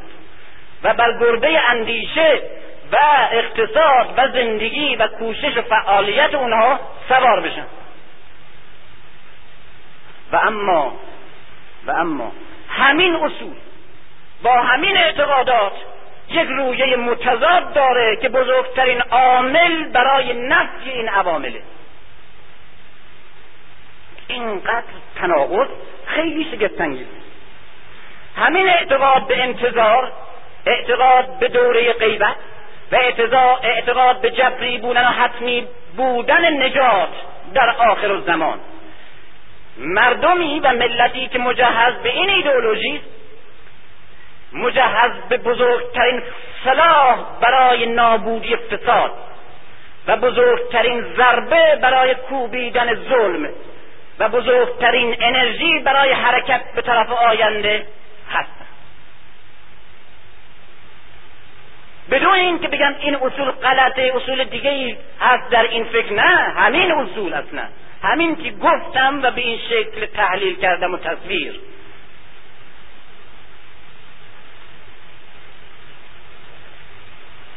اصل انتظار.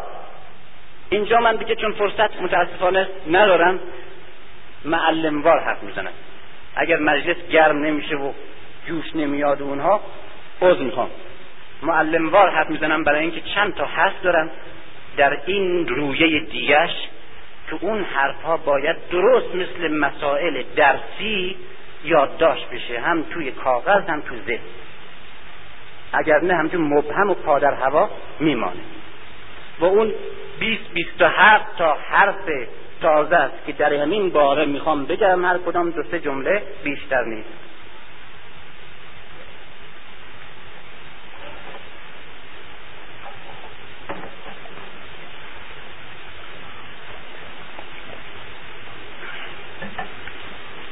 یک. انتظار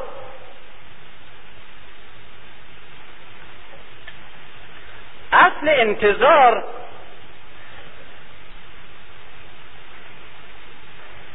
یک اصل فطری اجتماعی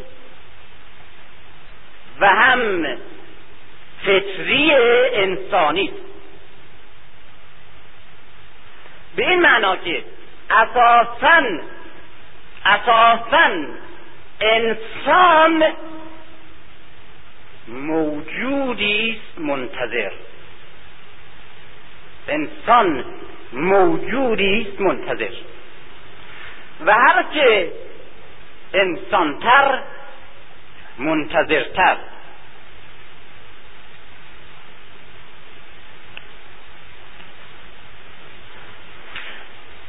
و همچنین جامعه جامعه بشری به معنای اهم این جامعه هم یک گروه اجتماعی گروپمان اجتماعی و هم یک طبقه اجتماعی رو میگم کلاس کلاس سوسیال طبقه اجتماعی و هم یک جامعه خود جامعه اجتماع. به معنای اهم گروه اجتماعی ممکن است یک گروهی باشه ممکنه یک طبقه اجتماعی باشه ممکنه یک جامعه باشه. به معنای اهم این گروه اجتماعی اگر گروه اجتماعی گروه اجتماعی بشری باشه اصولا خود جامعه یک موجود زنده است یک موجود زنده است.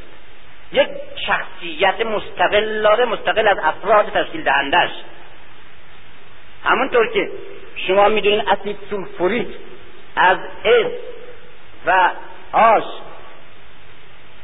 و هیدروژن و اکسیژن تشکیل میشه گوگرد و هیدروژن و اکسیژن. اما وقتی ترکیب شد اسید سولفوریک شد این اسید دیگه نه گوگرده نه اکسیژن نه هیدروژن. این سه عنصر یک عنصر چهارمی ساخته که با همه عناصر تشکیل دهندش فرق می‌کنه صفاتش.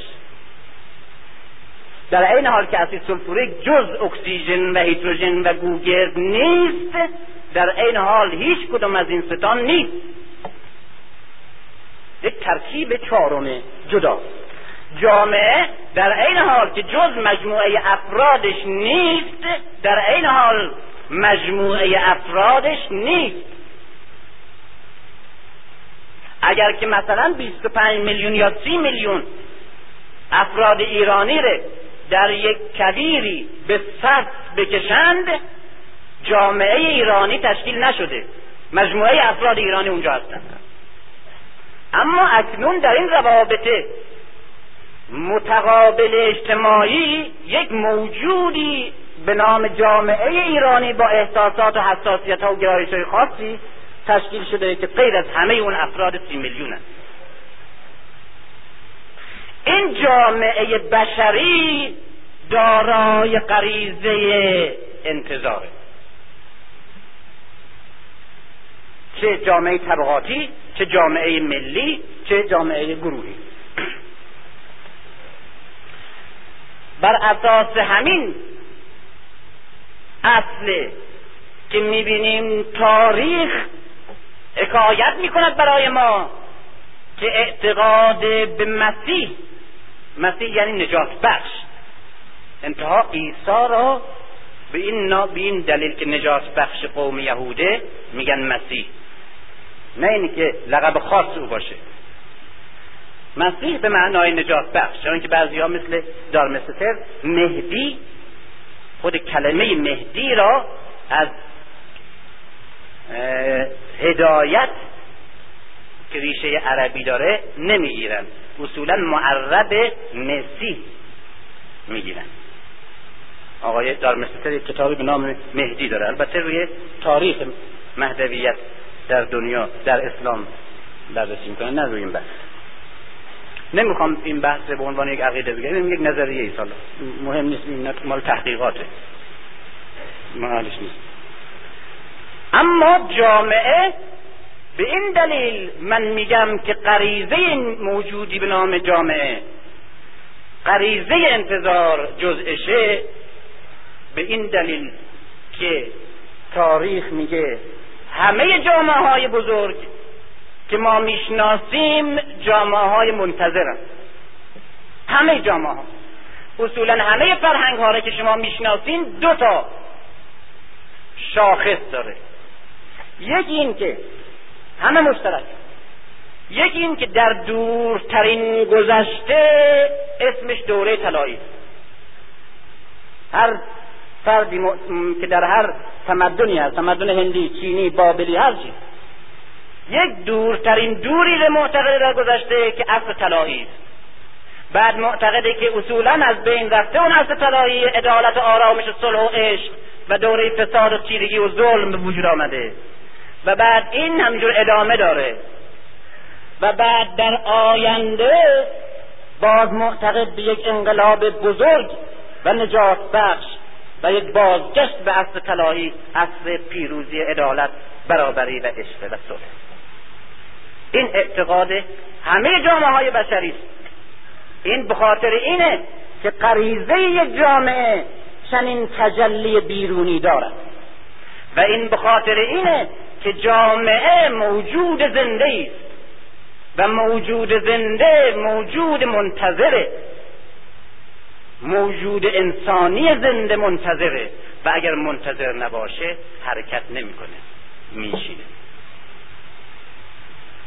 میشینه. تن به اونچه حس میده.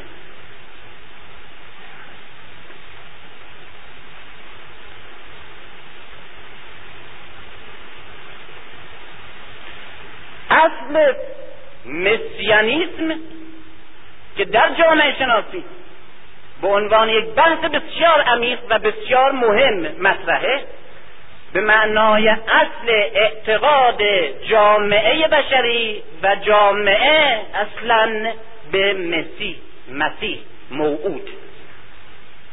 عنوان این اصل.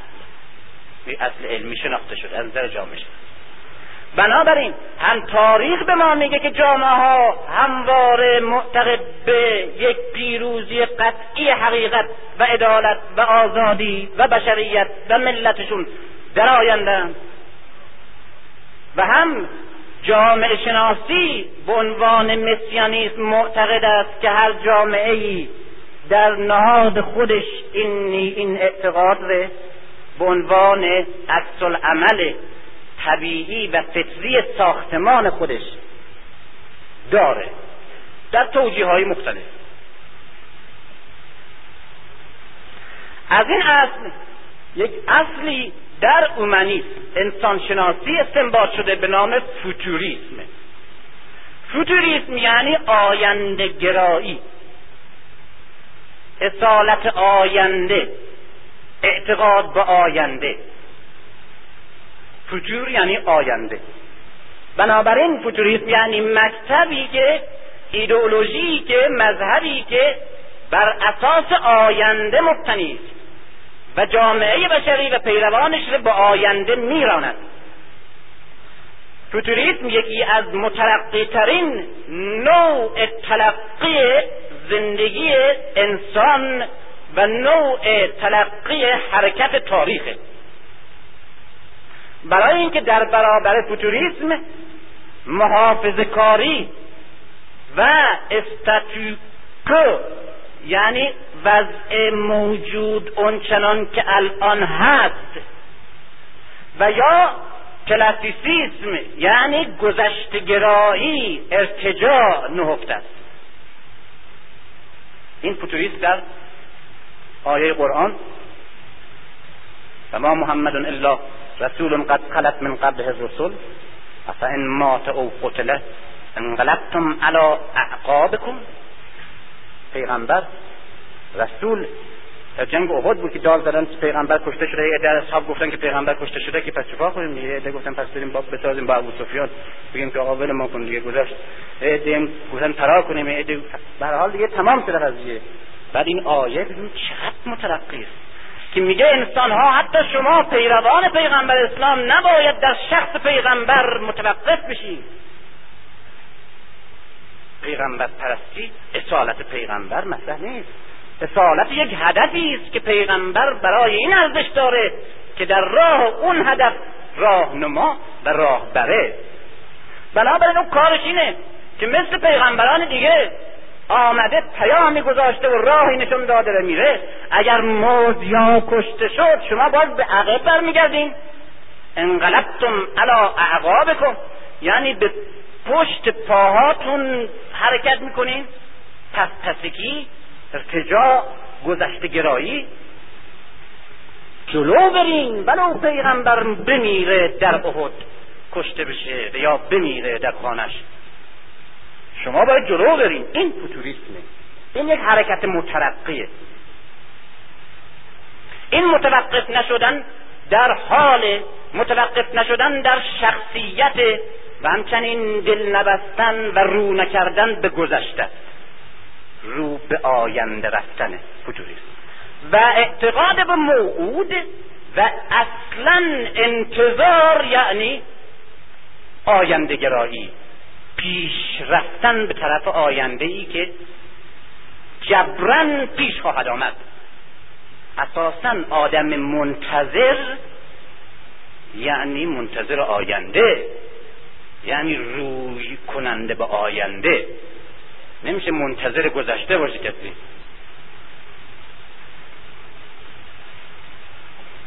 اصل دیگه. انتظار سنتز تضاد میان دو تا اصل متناقض با همه.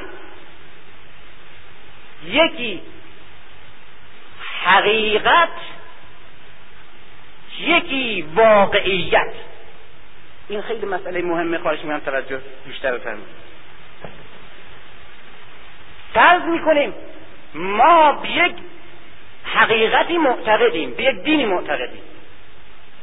ما معتقدیم که دین ما بر حقه.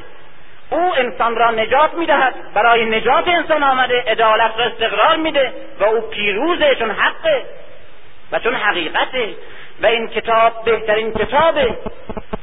و این پیغمبر بهترین پیغمبره. و این راه راهی است که انسان را به نجات میده این اصول اعتقادی این حقیقتی است که ما معتقدیم اما واقعیت ضد اینا را نشان میده. ضد اینا نشان معتقدیم که قرآن برای نجات بشریت آمد. پیغمبر برای نجات انسان از ظلم و زور و اشرافیت و خونپرستی و قومیت و ذلت و استضعاف و استثمار آمد. و مبارزه با جهل و عقل مندگی آمد. و معتقدیم که جانشینان پیغمبر علی و فرزندان او و رهبران شیعه و اصولا عقیده به تشیع عقیده به ترقی و زامن نجات و زامن هدایت انسانه. این اصول اعتقادی ماست. این حقیقت. اما واقعیت چی نشون میده؟ واقعیت نشان میده که پیغمبر سرش گذاشته به زمین باز همون نظامی که بر تاریخ حکومت می‌کرده باز ادامه پیدا کرده.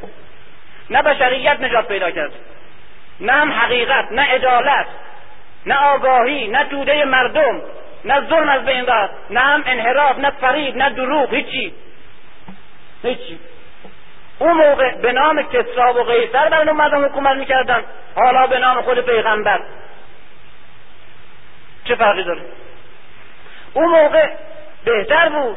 برای که می‌گفت من آمدم قارت کنم. اسکندر وقتی می آمد به ایران می‌گفت که من آمدم تخت جمشید رو آتش بزنم آمدم که حقامنشی از بین برم. آمدم ایران رو قارت کنم. آمدم که نظام مقدونی و نژاد مقدونی رو و یونانی رو بر شرق غرب عالم حاکم کنم. و همه قدرت های دنیا رو در زیر مجد در مشت خودم نگه دارم. بسیار. همین کارم می‌کرد اما این چیکار می‌کنه تو تاریخ اسلام؟ میگه من آمدم تا عدالت به جای ظلم در جهان استقرار ببخشم و سنت پیغمبر را احیا کنم و قوانین قرآن اجرا کنم. و حالا که آمدم به جهاد مقدس آمدم. قارت می‌کنه. چه فرقی کرده؟ چه پیروزی؟ قرآن کجا دوده مردم را از زیر بار ستم نجات داد؟ کجا؟ علی کجا رهبری مردم را علیه ظلم و زور تعهد کرد؟ خود شکست بود امامت که به عنوان یک نظام رهبری معصوم به جانشینی رهبری خائنه به جای رهبری خائن کجا تونست انسان را از رهبری معصوم برخوردار کنه؟ خودشون افتن تو زندان از بین رفتن.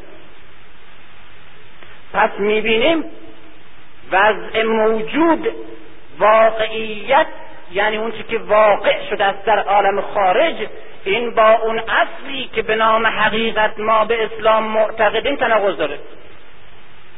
تناقض. چیکار کنیم؟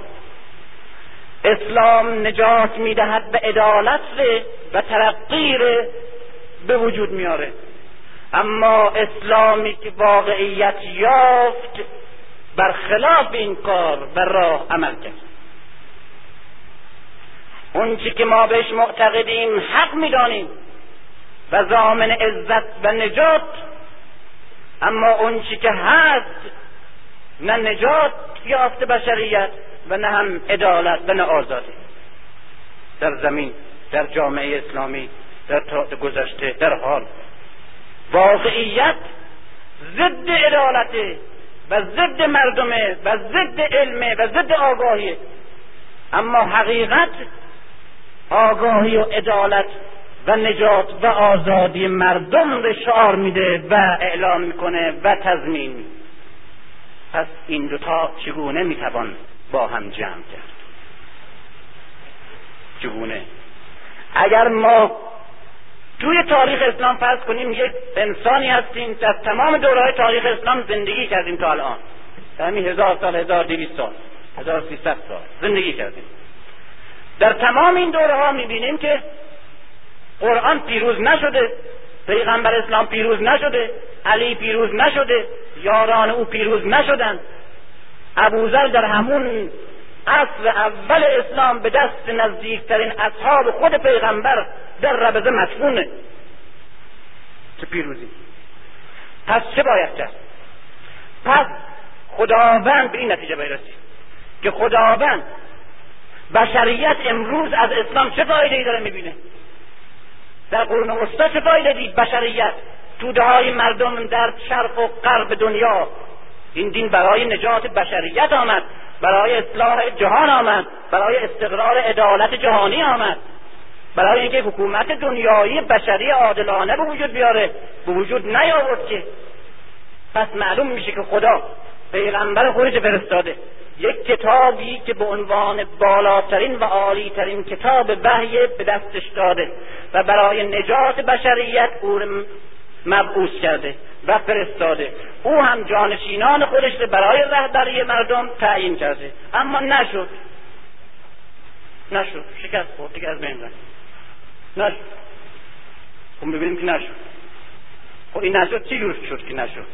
آیا در وسط خدا منصرف شد از این کارش ول کرد. میشه چنین چیزی گفت؟ بشریت ول کرد گفت برم غلطی می‌خوان بکن.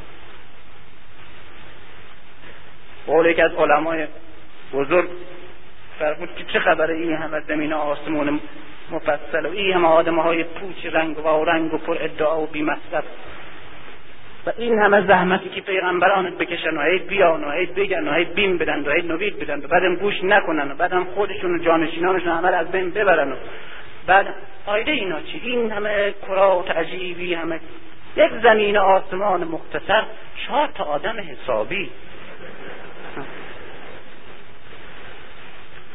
اصولا این پیشنهاد قبول کرده اصلا و از اون هدف اساسیش که تربیت بشریت و عدالت و نجات انسان و نابودی شیطان و شیطنت و ابلیسی در زمین و پیروزی روح خداوند در انسان و عدالت در تاریخ از منصرف شده.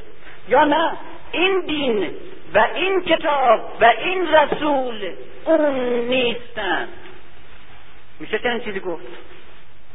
و از طرفی می‌بینیم که نجات نیست. و می‌بینیم که هنوز ظلم هست و اصالت هست و ذلت هست. پس جز این که معتقدان به حقیقت به حقیقت دینی که مدعی نجات و سیادت انسان و توده هاست و نابودی ظلم و جنایت در جهانه و مدعی استقرار یک نظام در سطح جهان به نفع انسانه. این حقیقت درسته که در طول این هزار سال و هزار سیصد سال و هزار پونصد سال و هست که می‌دانیم نتوانسته با شعارهای خودش جامعه عمل بپوشه. اما علا رغم این نظام ضد حقیقت که بر اسلام حاکم شد و بر تاریخ حاکم است و رنجی که بشریت هنوز پس از آمدن اسلام از معتقد به علی و معتقد به آزادی و حقیقت نپندارد که علی در کوفه کشته شد و اون خون به خاک ریخت و پایان پذیرفت. تاریخ باز دوباره این خون رو احیا می‌کنه و این انتقام رو می‌کشه. و بعد این حقیقتی که اینجا شکسته شد دو مرتبه بر سر پاش میایسته. یعنی علی پیروز میشه. و دجال درست داستانی که توی داستانهای اسلامی هست از دجال درست قهرمان پیکاسو یک انسانیه یک چشم در وسط پیشانی داره. و همچنین قهرمان این انسان یک بعدی. انسان یک بعدی. انسان یک بعدی. نظام حاکم بر جهان ما و پلیدترین نظام حاکم بر جهان ما نظام یک بعدی است که انسان را با یک چشم مینگرد. و انسان با یک چشم جهان را و حیات را مینگرد و اون هم با چشم چپ. چپ به معنای فارسی. و سفیانی کسی که نظام ضد این نهضت یک نظام مرد سفیانی. مرد سفیانی یعنی مردی که نظام ابو سفیانی را در تاریخ همچنان محفوظ نگه داشته و قدرت بیشتر بخشیده. و این دجال افسونگر ذهنها و و سفیانی به بند آورنده سرهاست.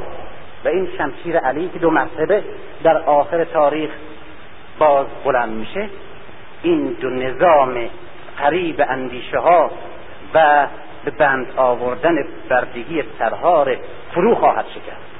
و این نتیجه جبری و شرط اساسی عدالته چرا همراه مسیح؟ اون امام هم مسیح در رکابش همراهش. و بعد رجعت. یعنی تمام اون راهبران و پیشوایان عدالت و حقیقت باز میگردند نمی‌خوام این اثبات بکنم که باز میگردن خودشون یا ایناش کار ندارم اونا مسائل باز کلامی و تحقیقات علمی به این معنا یعنی نظام محکوم در تاریخ که حقیقت بود و راهبران آزادی و عدالت و انسانیت که همه به شمشیر ستم و زور فرو شکسته شدند و نتونستند رهبری جهان و رهبری بشریت رو به دست بگیرند پس از اون انقلاب جهانی و نابودی نظام های سفیانی و دجالی احیان که او رژیم. برخلاف همه رژیم های پلید حاکم بر سرنوشت تاریخ بشر. و اعتقاد به انتظار به انتظار به این رهبری و به این آینده گرایی اعتقاد به این است که وعده خداوند در قرآن برای مسلمان و همچنین ایدئال هر انسان ستمدیده و همچنین آرزوی همه توده های مردم. این آخرین جمله من فقط گوش کنید. تحقق پیدا خواهد کرد. و جامعه بی طبقه جامعه بی ستم بی ظلم بی تبعیض بی خون بی خاک جامعه در آن انسان عدالت قسط حقیقت. برای همیشه حاکم است و پیروز. و دیگه هرگز باز بازیچه ستمکاران و صلیبکاران نخواهد شد پیروز میشه. کدام؟ کدام وعده در اسلام؟ و کدام ایدئال که همواره مردم ستمکش و ستم دیده در دل میپرورند از هر دین و هر مذهبی؟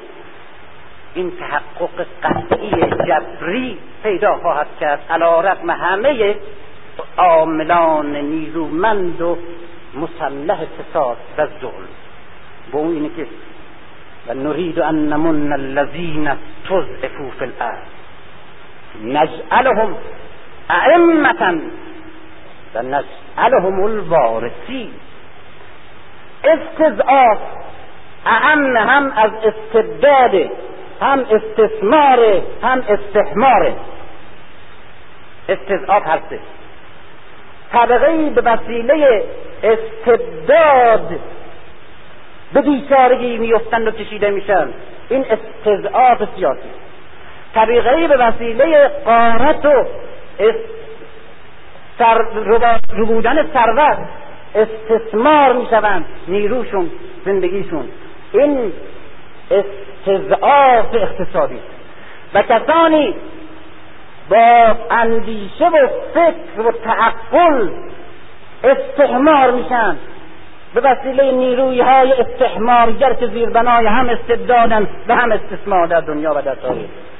این استضعاف عقلی شعوری و احساسی. اما این توده ها و مردمی که در طول تاریخ مستضعف بودند یعنی همواره در زیر شلاق ستم و استثمار و فریب دستهای نیرومند حاکم بر سرنوشت توده ها. به ذلت و ضعف و محکومیت افتاده بودند و خیلی ها ناامید شده بودند از نجات این توده ضعیف و خودشان در تواناییشون نمی‌دیدند که چنین نظامی که همواره حاکم بوده یک مرتبه از بین بره یا روزی از بین بره. ما اراده کرده ایم تا منت بگذاریم بر کسانی که در زمین به ذلت فکری یا سیاسی یا اقتصادی افتادند و به ذلت و بیچارگی زندگی کرده اند بر این طبقه. چه منتی؟ تا اونها را پیشوایان زمین قرارشان بدهیم. برخلاف اینکه نه نجاتشون بدیم طبقه ضعیف و بیچاره را از زیر بار ظلم نجاتشون بدیم. نه رهبری رو به اونها بدیم و اونها رو سر کار بیاریم و حکومت بشریت به دست مردم طبقه زبون شده تاریخ بیفته. نجعلهم ائمتا اونها رو امامان و پیشوایان زمین قرارشون بدیم و وارثین وارثین تاریخ وارثین اون که در زندگی و در زمین هست. همه اینها به ارث می‌رسد. اون که جباران و ستمکاران در طول تاریخ نهادن به حق خودشان می‌دانستند این بیچارگان اینها بر اساس اصل اعتقاد به انتظار و جبر پیروزی عدالت و رهایی این طبقه می‌توانند منتظر باشند یعنی متعهد باشند یعنی مجهز باشند و یعنی آماده باشند و یعنی مؤمن و معتقد مسلم بدون شک برای پیروزی حقیقت پیروزی عدالت و همچنین پیروزی سرنوشت خودشان و نابودی قطعی نظام هایی که ابدی خودشون رو می نمایند باشند می‌بینیم که انتظار یک دینامیسم عامل خوشبینی تاریخی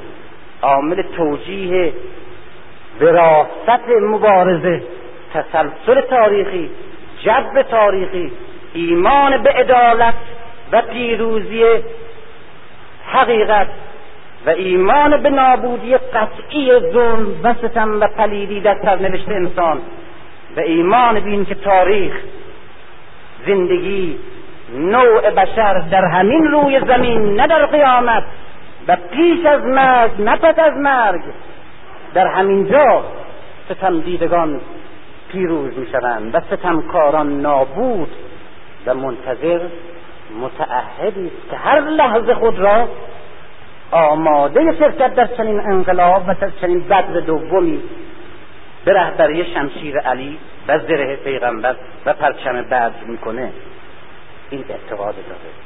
و بنابراین می‌بینید که انتظار مذهب اعتراض نفی مطلق نظام حاکم و وضع موجوده در هر شکلیش و انتظار برخلاف نه سلب مسئولیت از انسان می‌کنه بلکه مسئولیت انسان را در سرنوشت خودش و سرنوشت حقیقت و سرنوشت انسان سنگین فوری منطقی و حیاتی می‌کنه.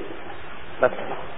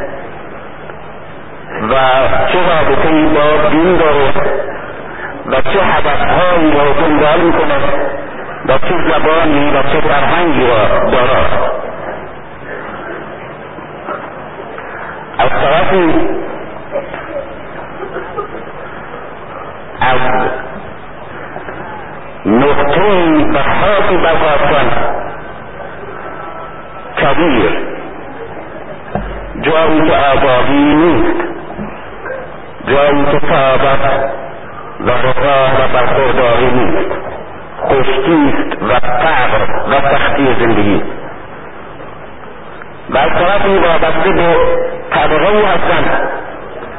و نژادی که در آن خون هیچ شریفی از آنهایی که شرافتشان به طلا زر و زور وابسته است خوشبختانه نیست. و احساس می‌کنم در فطرت خودم که همواره گذشتگان من مادران پدران من در طول نسلها تا اونجا که در تاریخ گم میشن. زاده فقر و سختی و محرومیت هستند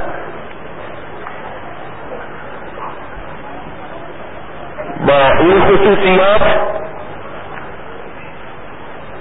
رشته اصلی کارم هم تمدن است و همواره تمدنها و آثار بزرگ تمدن بشری را بزرگترین افتخار نوع بشر می‌دانستم. و به هر کشوری می‌رفتم و هر شهری بلا فاصله به سراغ یکی از آثار بزرگ شاهکارهای عظیم تمدن گذشته می‌رفتم. تا بدانم و ببینم و بشناسم که این قوم چه اثری را خلق کردند چه شاهکاری را آفریدند. در وقتی که به معبر گلفی رفتم سرشار از هیجان شدم از این همه زیبایی عظمت و شگفتی کار. در اروپا به روم موزه هنر و معماری جهان. معبدهای بزرگ و پرشکوه و قصرهای عظیم. در خاور دور چین کامبوج ویتنام. کوههای عظیم هست که انسان تمام این کوهستان رو یک پاچه تراشیده با دستش و انگشتش و نور چشمش و اعصابش و به صورت یک معبد برآورده برای خدایان.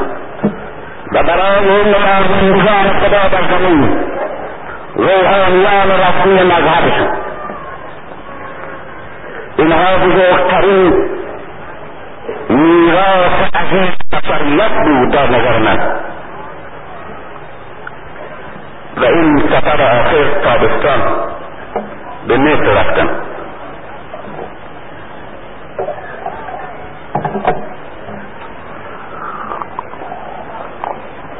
گفتن. و مثل هر کس و بیش از هر کس شیفته بودم تا پیش از هر چیز برم احرام سگانه مصر ببینم رفتم و بسیار خوشحال که چنین قضیت بزرگی به دست آوردم. راهنما من جلو افتاد. و من به دنبالش شهر می‌داد که این اهرام چگونه ساخته شده. هشتصد میلیون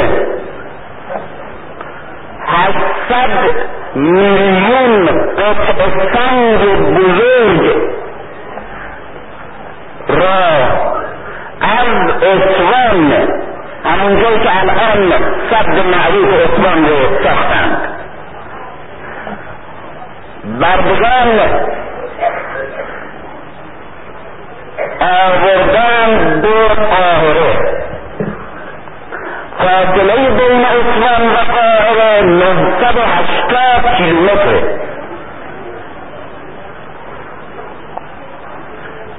و نه تا حرم درست کردن. که شش تا از کوچکه و سه تا از این احرام بزرگ. که همه می‌شناسیم و عکسش بگیریم این هشتاد میلیون قطعه بردگان از اصوان یعنی از فاصله 980 کیلومتر هم کردن به این نقطه و روی هم چیدن تا در زیر این جسد نیاشده فرعون را دفن کنند همین.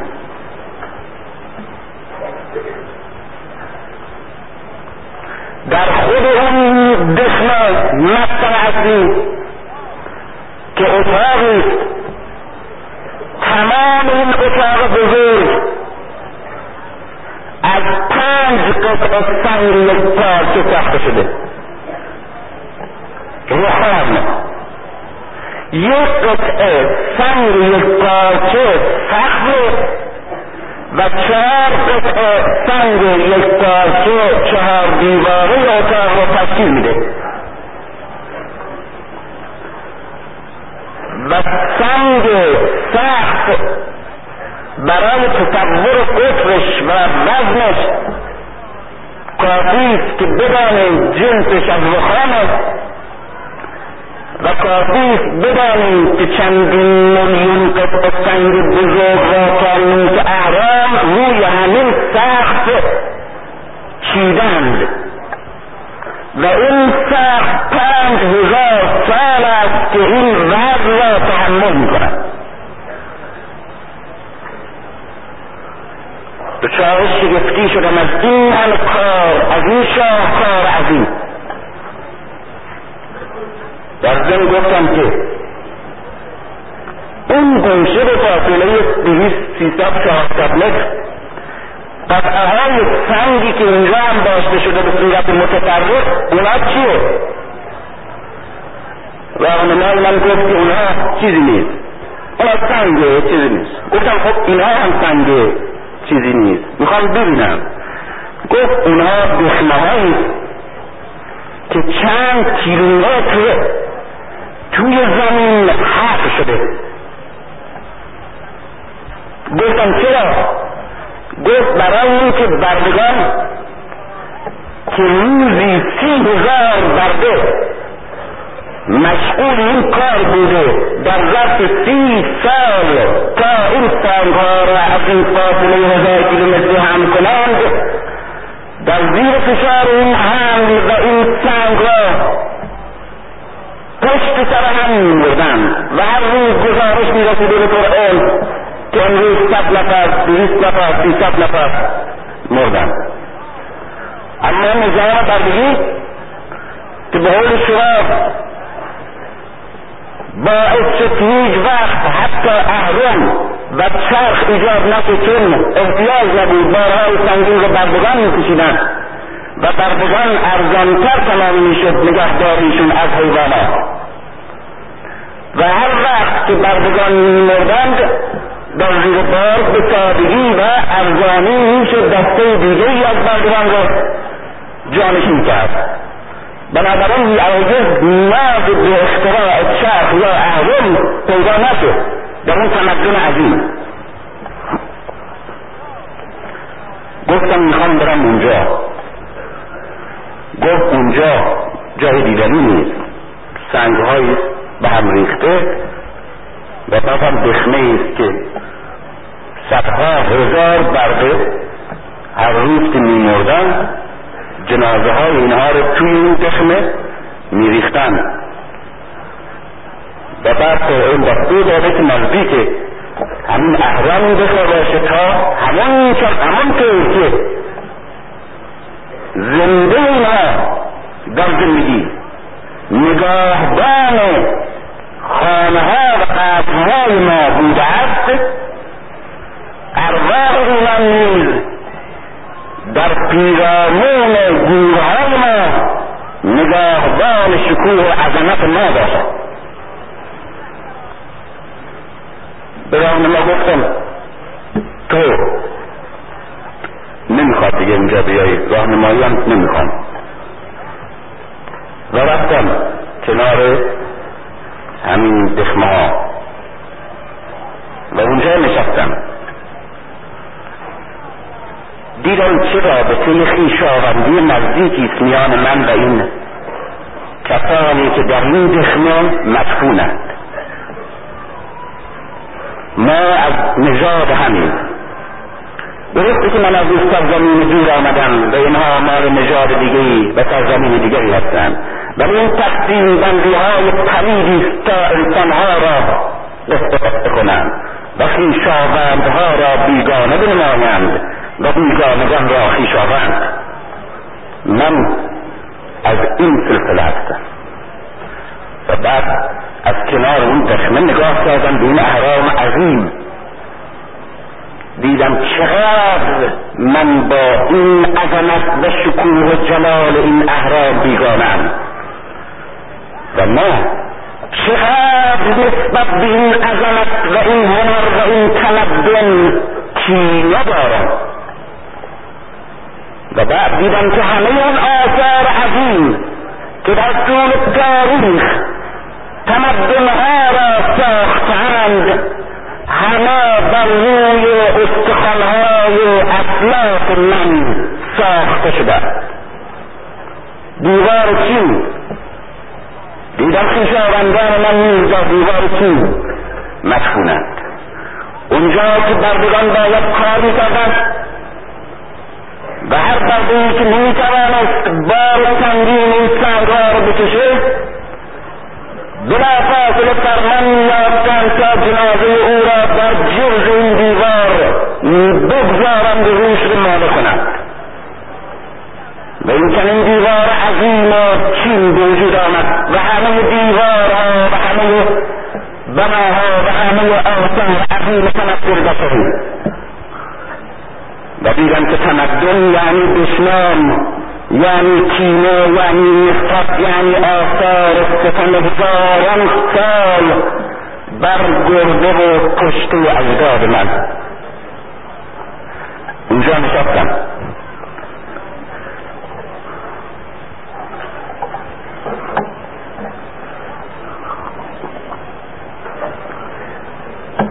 نشستم. مثل این که همه کسانی که در اینجا ریخته شدهاند برابر منند.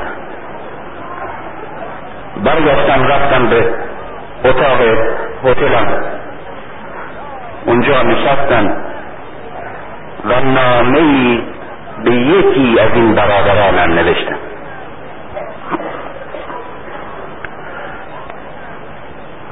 او پنج هزار سال پیش در اینجا مرد. و من خواستم گزارش این پنج هزار سال اخیر را که دیگه اون ندید ندیده و نبوده به شهر بدم. که از وقتی تو برادر رفتی بر ما چه گذشت؟ برای شهزادان که وقتی که تو رفتی ما همچنان در کار ساختن تمدنها بودیم و همچنان در کار فتحهای بزرگ و خلق افتخارات عظیم. میآمدند به دهات ما روستاهای ما ما را مانند چهار پایان می بردند برای ساختن دیوارشان. و هر کدام در زیر این سنگ ها می مردیم مثل تو دنیا می مردیم و مقصود می شدیم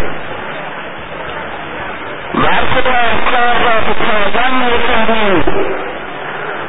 شکوه و عظمت و افتخار این بنا و این اثر به نام دیگران ختم شد و از ما حتی نامی در خاطره نمیماند. با آن دست جمعی بودن به جنگ جنگ علیه کسانی که نمی جنگ برای هدفی و علتی که نمی دانستیم چیست. و تنشیر کشیدن بر روی کسانی که هیچ چینه نسبت آنها نداشتیم. و حتی و حتی شمشیر کشیدن به روی کسانی که همزاد ما و منطبقه ما و همسرنوشت ما بودند چون اونها هم برای دیگران میجنگیدند. من می‌گویم و در دل ما مادران پیر و پدران شکستگان چشم انتظار ما میماندند به قول یکی از دانشمندان برای این جنگ ها میگه که این جنگ ها عبارت بودند جنگ دو گروهی که درست دقت این جمله توجیه کننده همه تاریخ.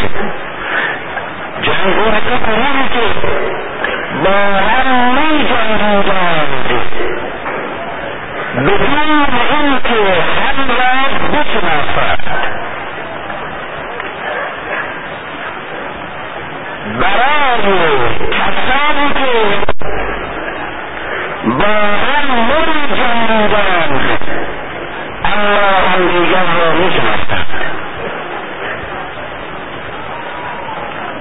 فماذا بتدعيم الوطن درجة موجود شديد قتل عام شديد يا قتل عام شديد يا معروف شديد يا بعضان أبغى تعافي خذين جاء قدامك شو تدرى ما درى ما والمستعار مخلوقنا والمزارات خرابنا تحملنا بعد في هذه الجبينة افتخار وقصد نقيب تفاعل شكنا عرضون وهيش باع تستخدم در قيمة السبيل نبدي أنا برادر وابرم يسعد قلوب الزوج بعد الفتاة وقبضانك تو پدید آمد فرعونها قدرتمندان و تاریخ تغییر تفکر دادند تغییر عقیده دادند الله کشته شد. پیش از من برادر و پیش از ما. و خانواده او پیش از خانواده من. و پیش از خانواده برده ها و ستمدیده های تاریخ نابود شدن و خانه او پیش از خانه ما به نام سنت و جهاد و زکات قامت شد و قرآن برادر پیش از آن که وسیله شود برای باز هم چاپیدن من باز هم نابودی من باز هم بیگاری و بردگی من در سر نیزه شد و علی رو شکست عجب. این بود که برادر این بود که برادر یافتم. یافتم. مردی رو پیدا کردم بعد از پنج هزار سال برادر که از خدا سخن می‌گوید. اما نه برای خاجگان برای بردگان. نیایش می‌کند برادر. نه تا همچون بودا به نیوانا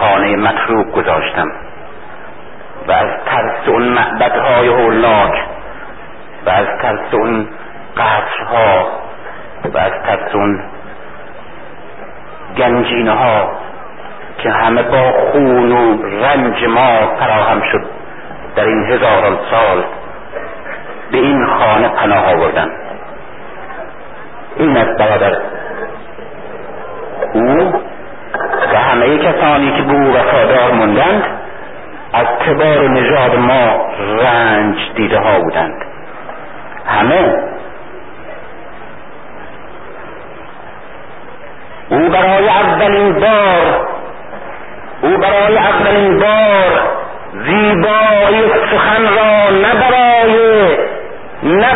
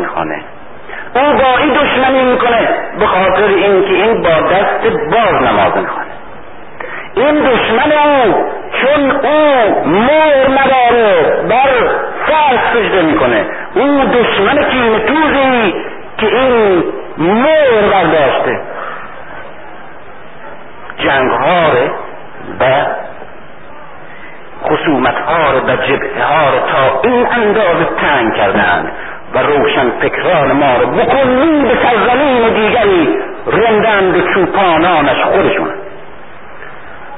اختلاف. و ما برادر همچنان همچنان. اما در پیرال های بسیار زیبایی که برخلاف تو عذابت را به سادگی میشناختی؟ و شماقی را که میخوردی دردش را به سادگی احساس می‌کردی؟ و می‌دانستی که دردی، و چرا دردی، و کی برده شدی و چه کسانی که کردند؟ ما اکنون سرنوشت تو را داریم. اما بیون که بدانیم چه کسی ما را به دردگی این قرن کشونده است؟ و از کجا آرت می‌شویم؟ و چگونه به تسلیم و چگونه به انحراف اندیشه و چگونه به عبودیت های زمینی دچار شده ایم و اکنون نیز ما را همچون چار پایان نه تنها به بردگی می‌کشند که به بهر کشی گرفتند بیش از اصل تو و بیش از نسل تو برادر ما بهره می‌دهیم. همه این قدرت ها و سرمایه ها و این نظام ها و این ماشین و این کاه های بزرگ جهان و همه این سرمایه های عظیم و قنا و ثروت و تولید را ما با پوست و رنج و پریشانی و محرومیت خودمون به چرخ انداخته ایم و فقط به اندازه می‌دهند تا فردا باز به کارایی عدالت برادر پیش از عصر تو محروم است. و ظلم و تبعیض طبقاتی و ستم بیش از زمان توست با چهره تازه پیرایه های تازه تر. و برادر علی علی تمام عمرش را بر روی این سه کلمه گذاشت. مظهر بیست و سه سال تلاش و جنبازی و جهاد برای ایجاد یک ایمان در درون وحشی های متفرق. و بیست و پنج سال سکوت و تحمل برای حفظ وحدت مردم مسلمان در برابر امپراتوری های روم در برابر استعمار ایران. و همچنین پنج سال کوشش و رنج برای استقرار عدالت و برای اینکه همه عقده ها و کینه های ما را با شمشیر خودش بیرون بکشد و ما را آزاد کند. نتوانست نتوانست. اما توانست مذهبی را و پیشوایی و سیادتی را برای همیشه برای من و ما برادر اعلام کند.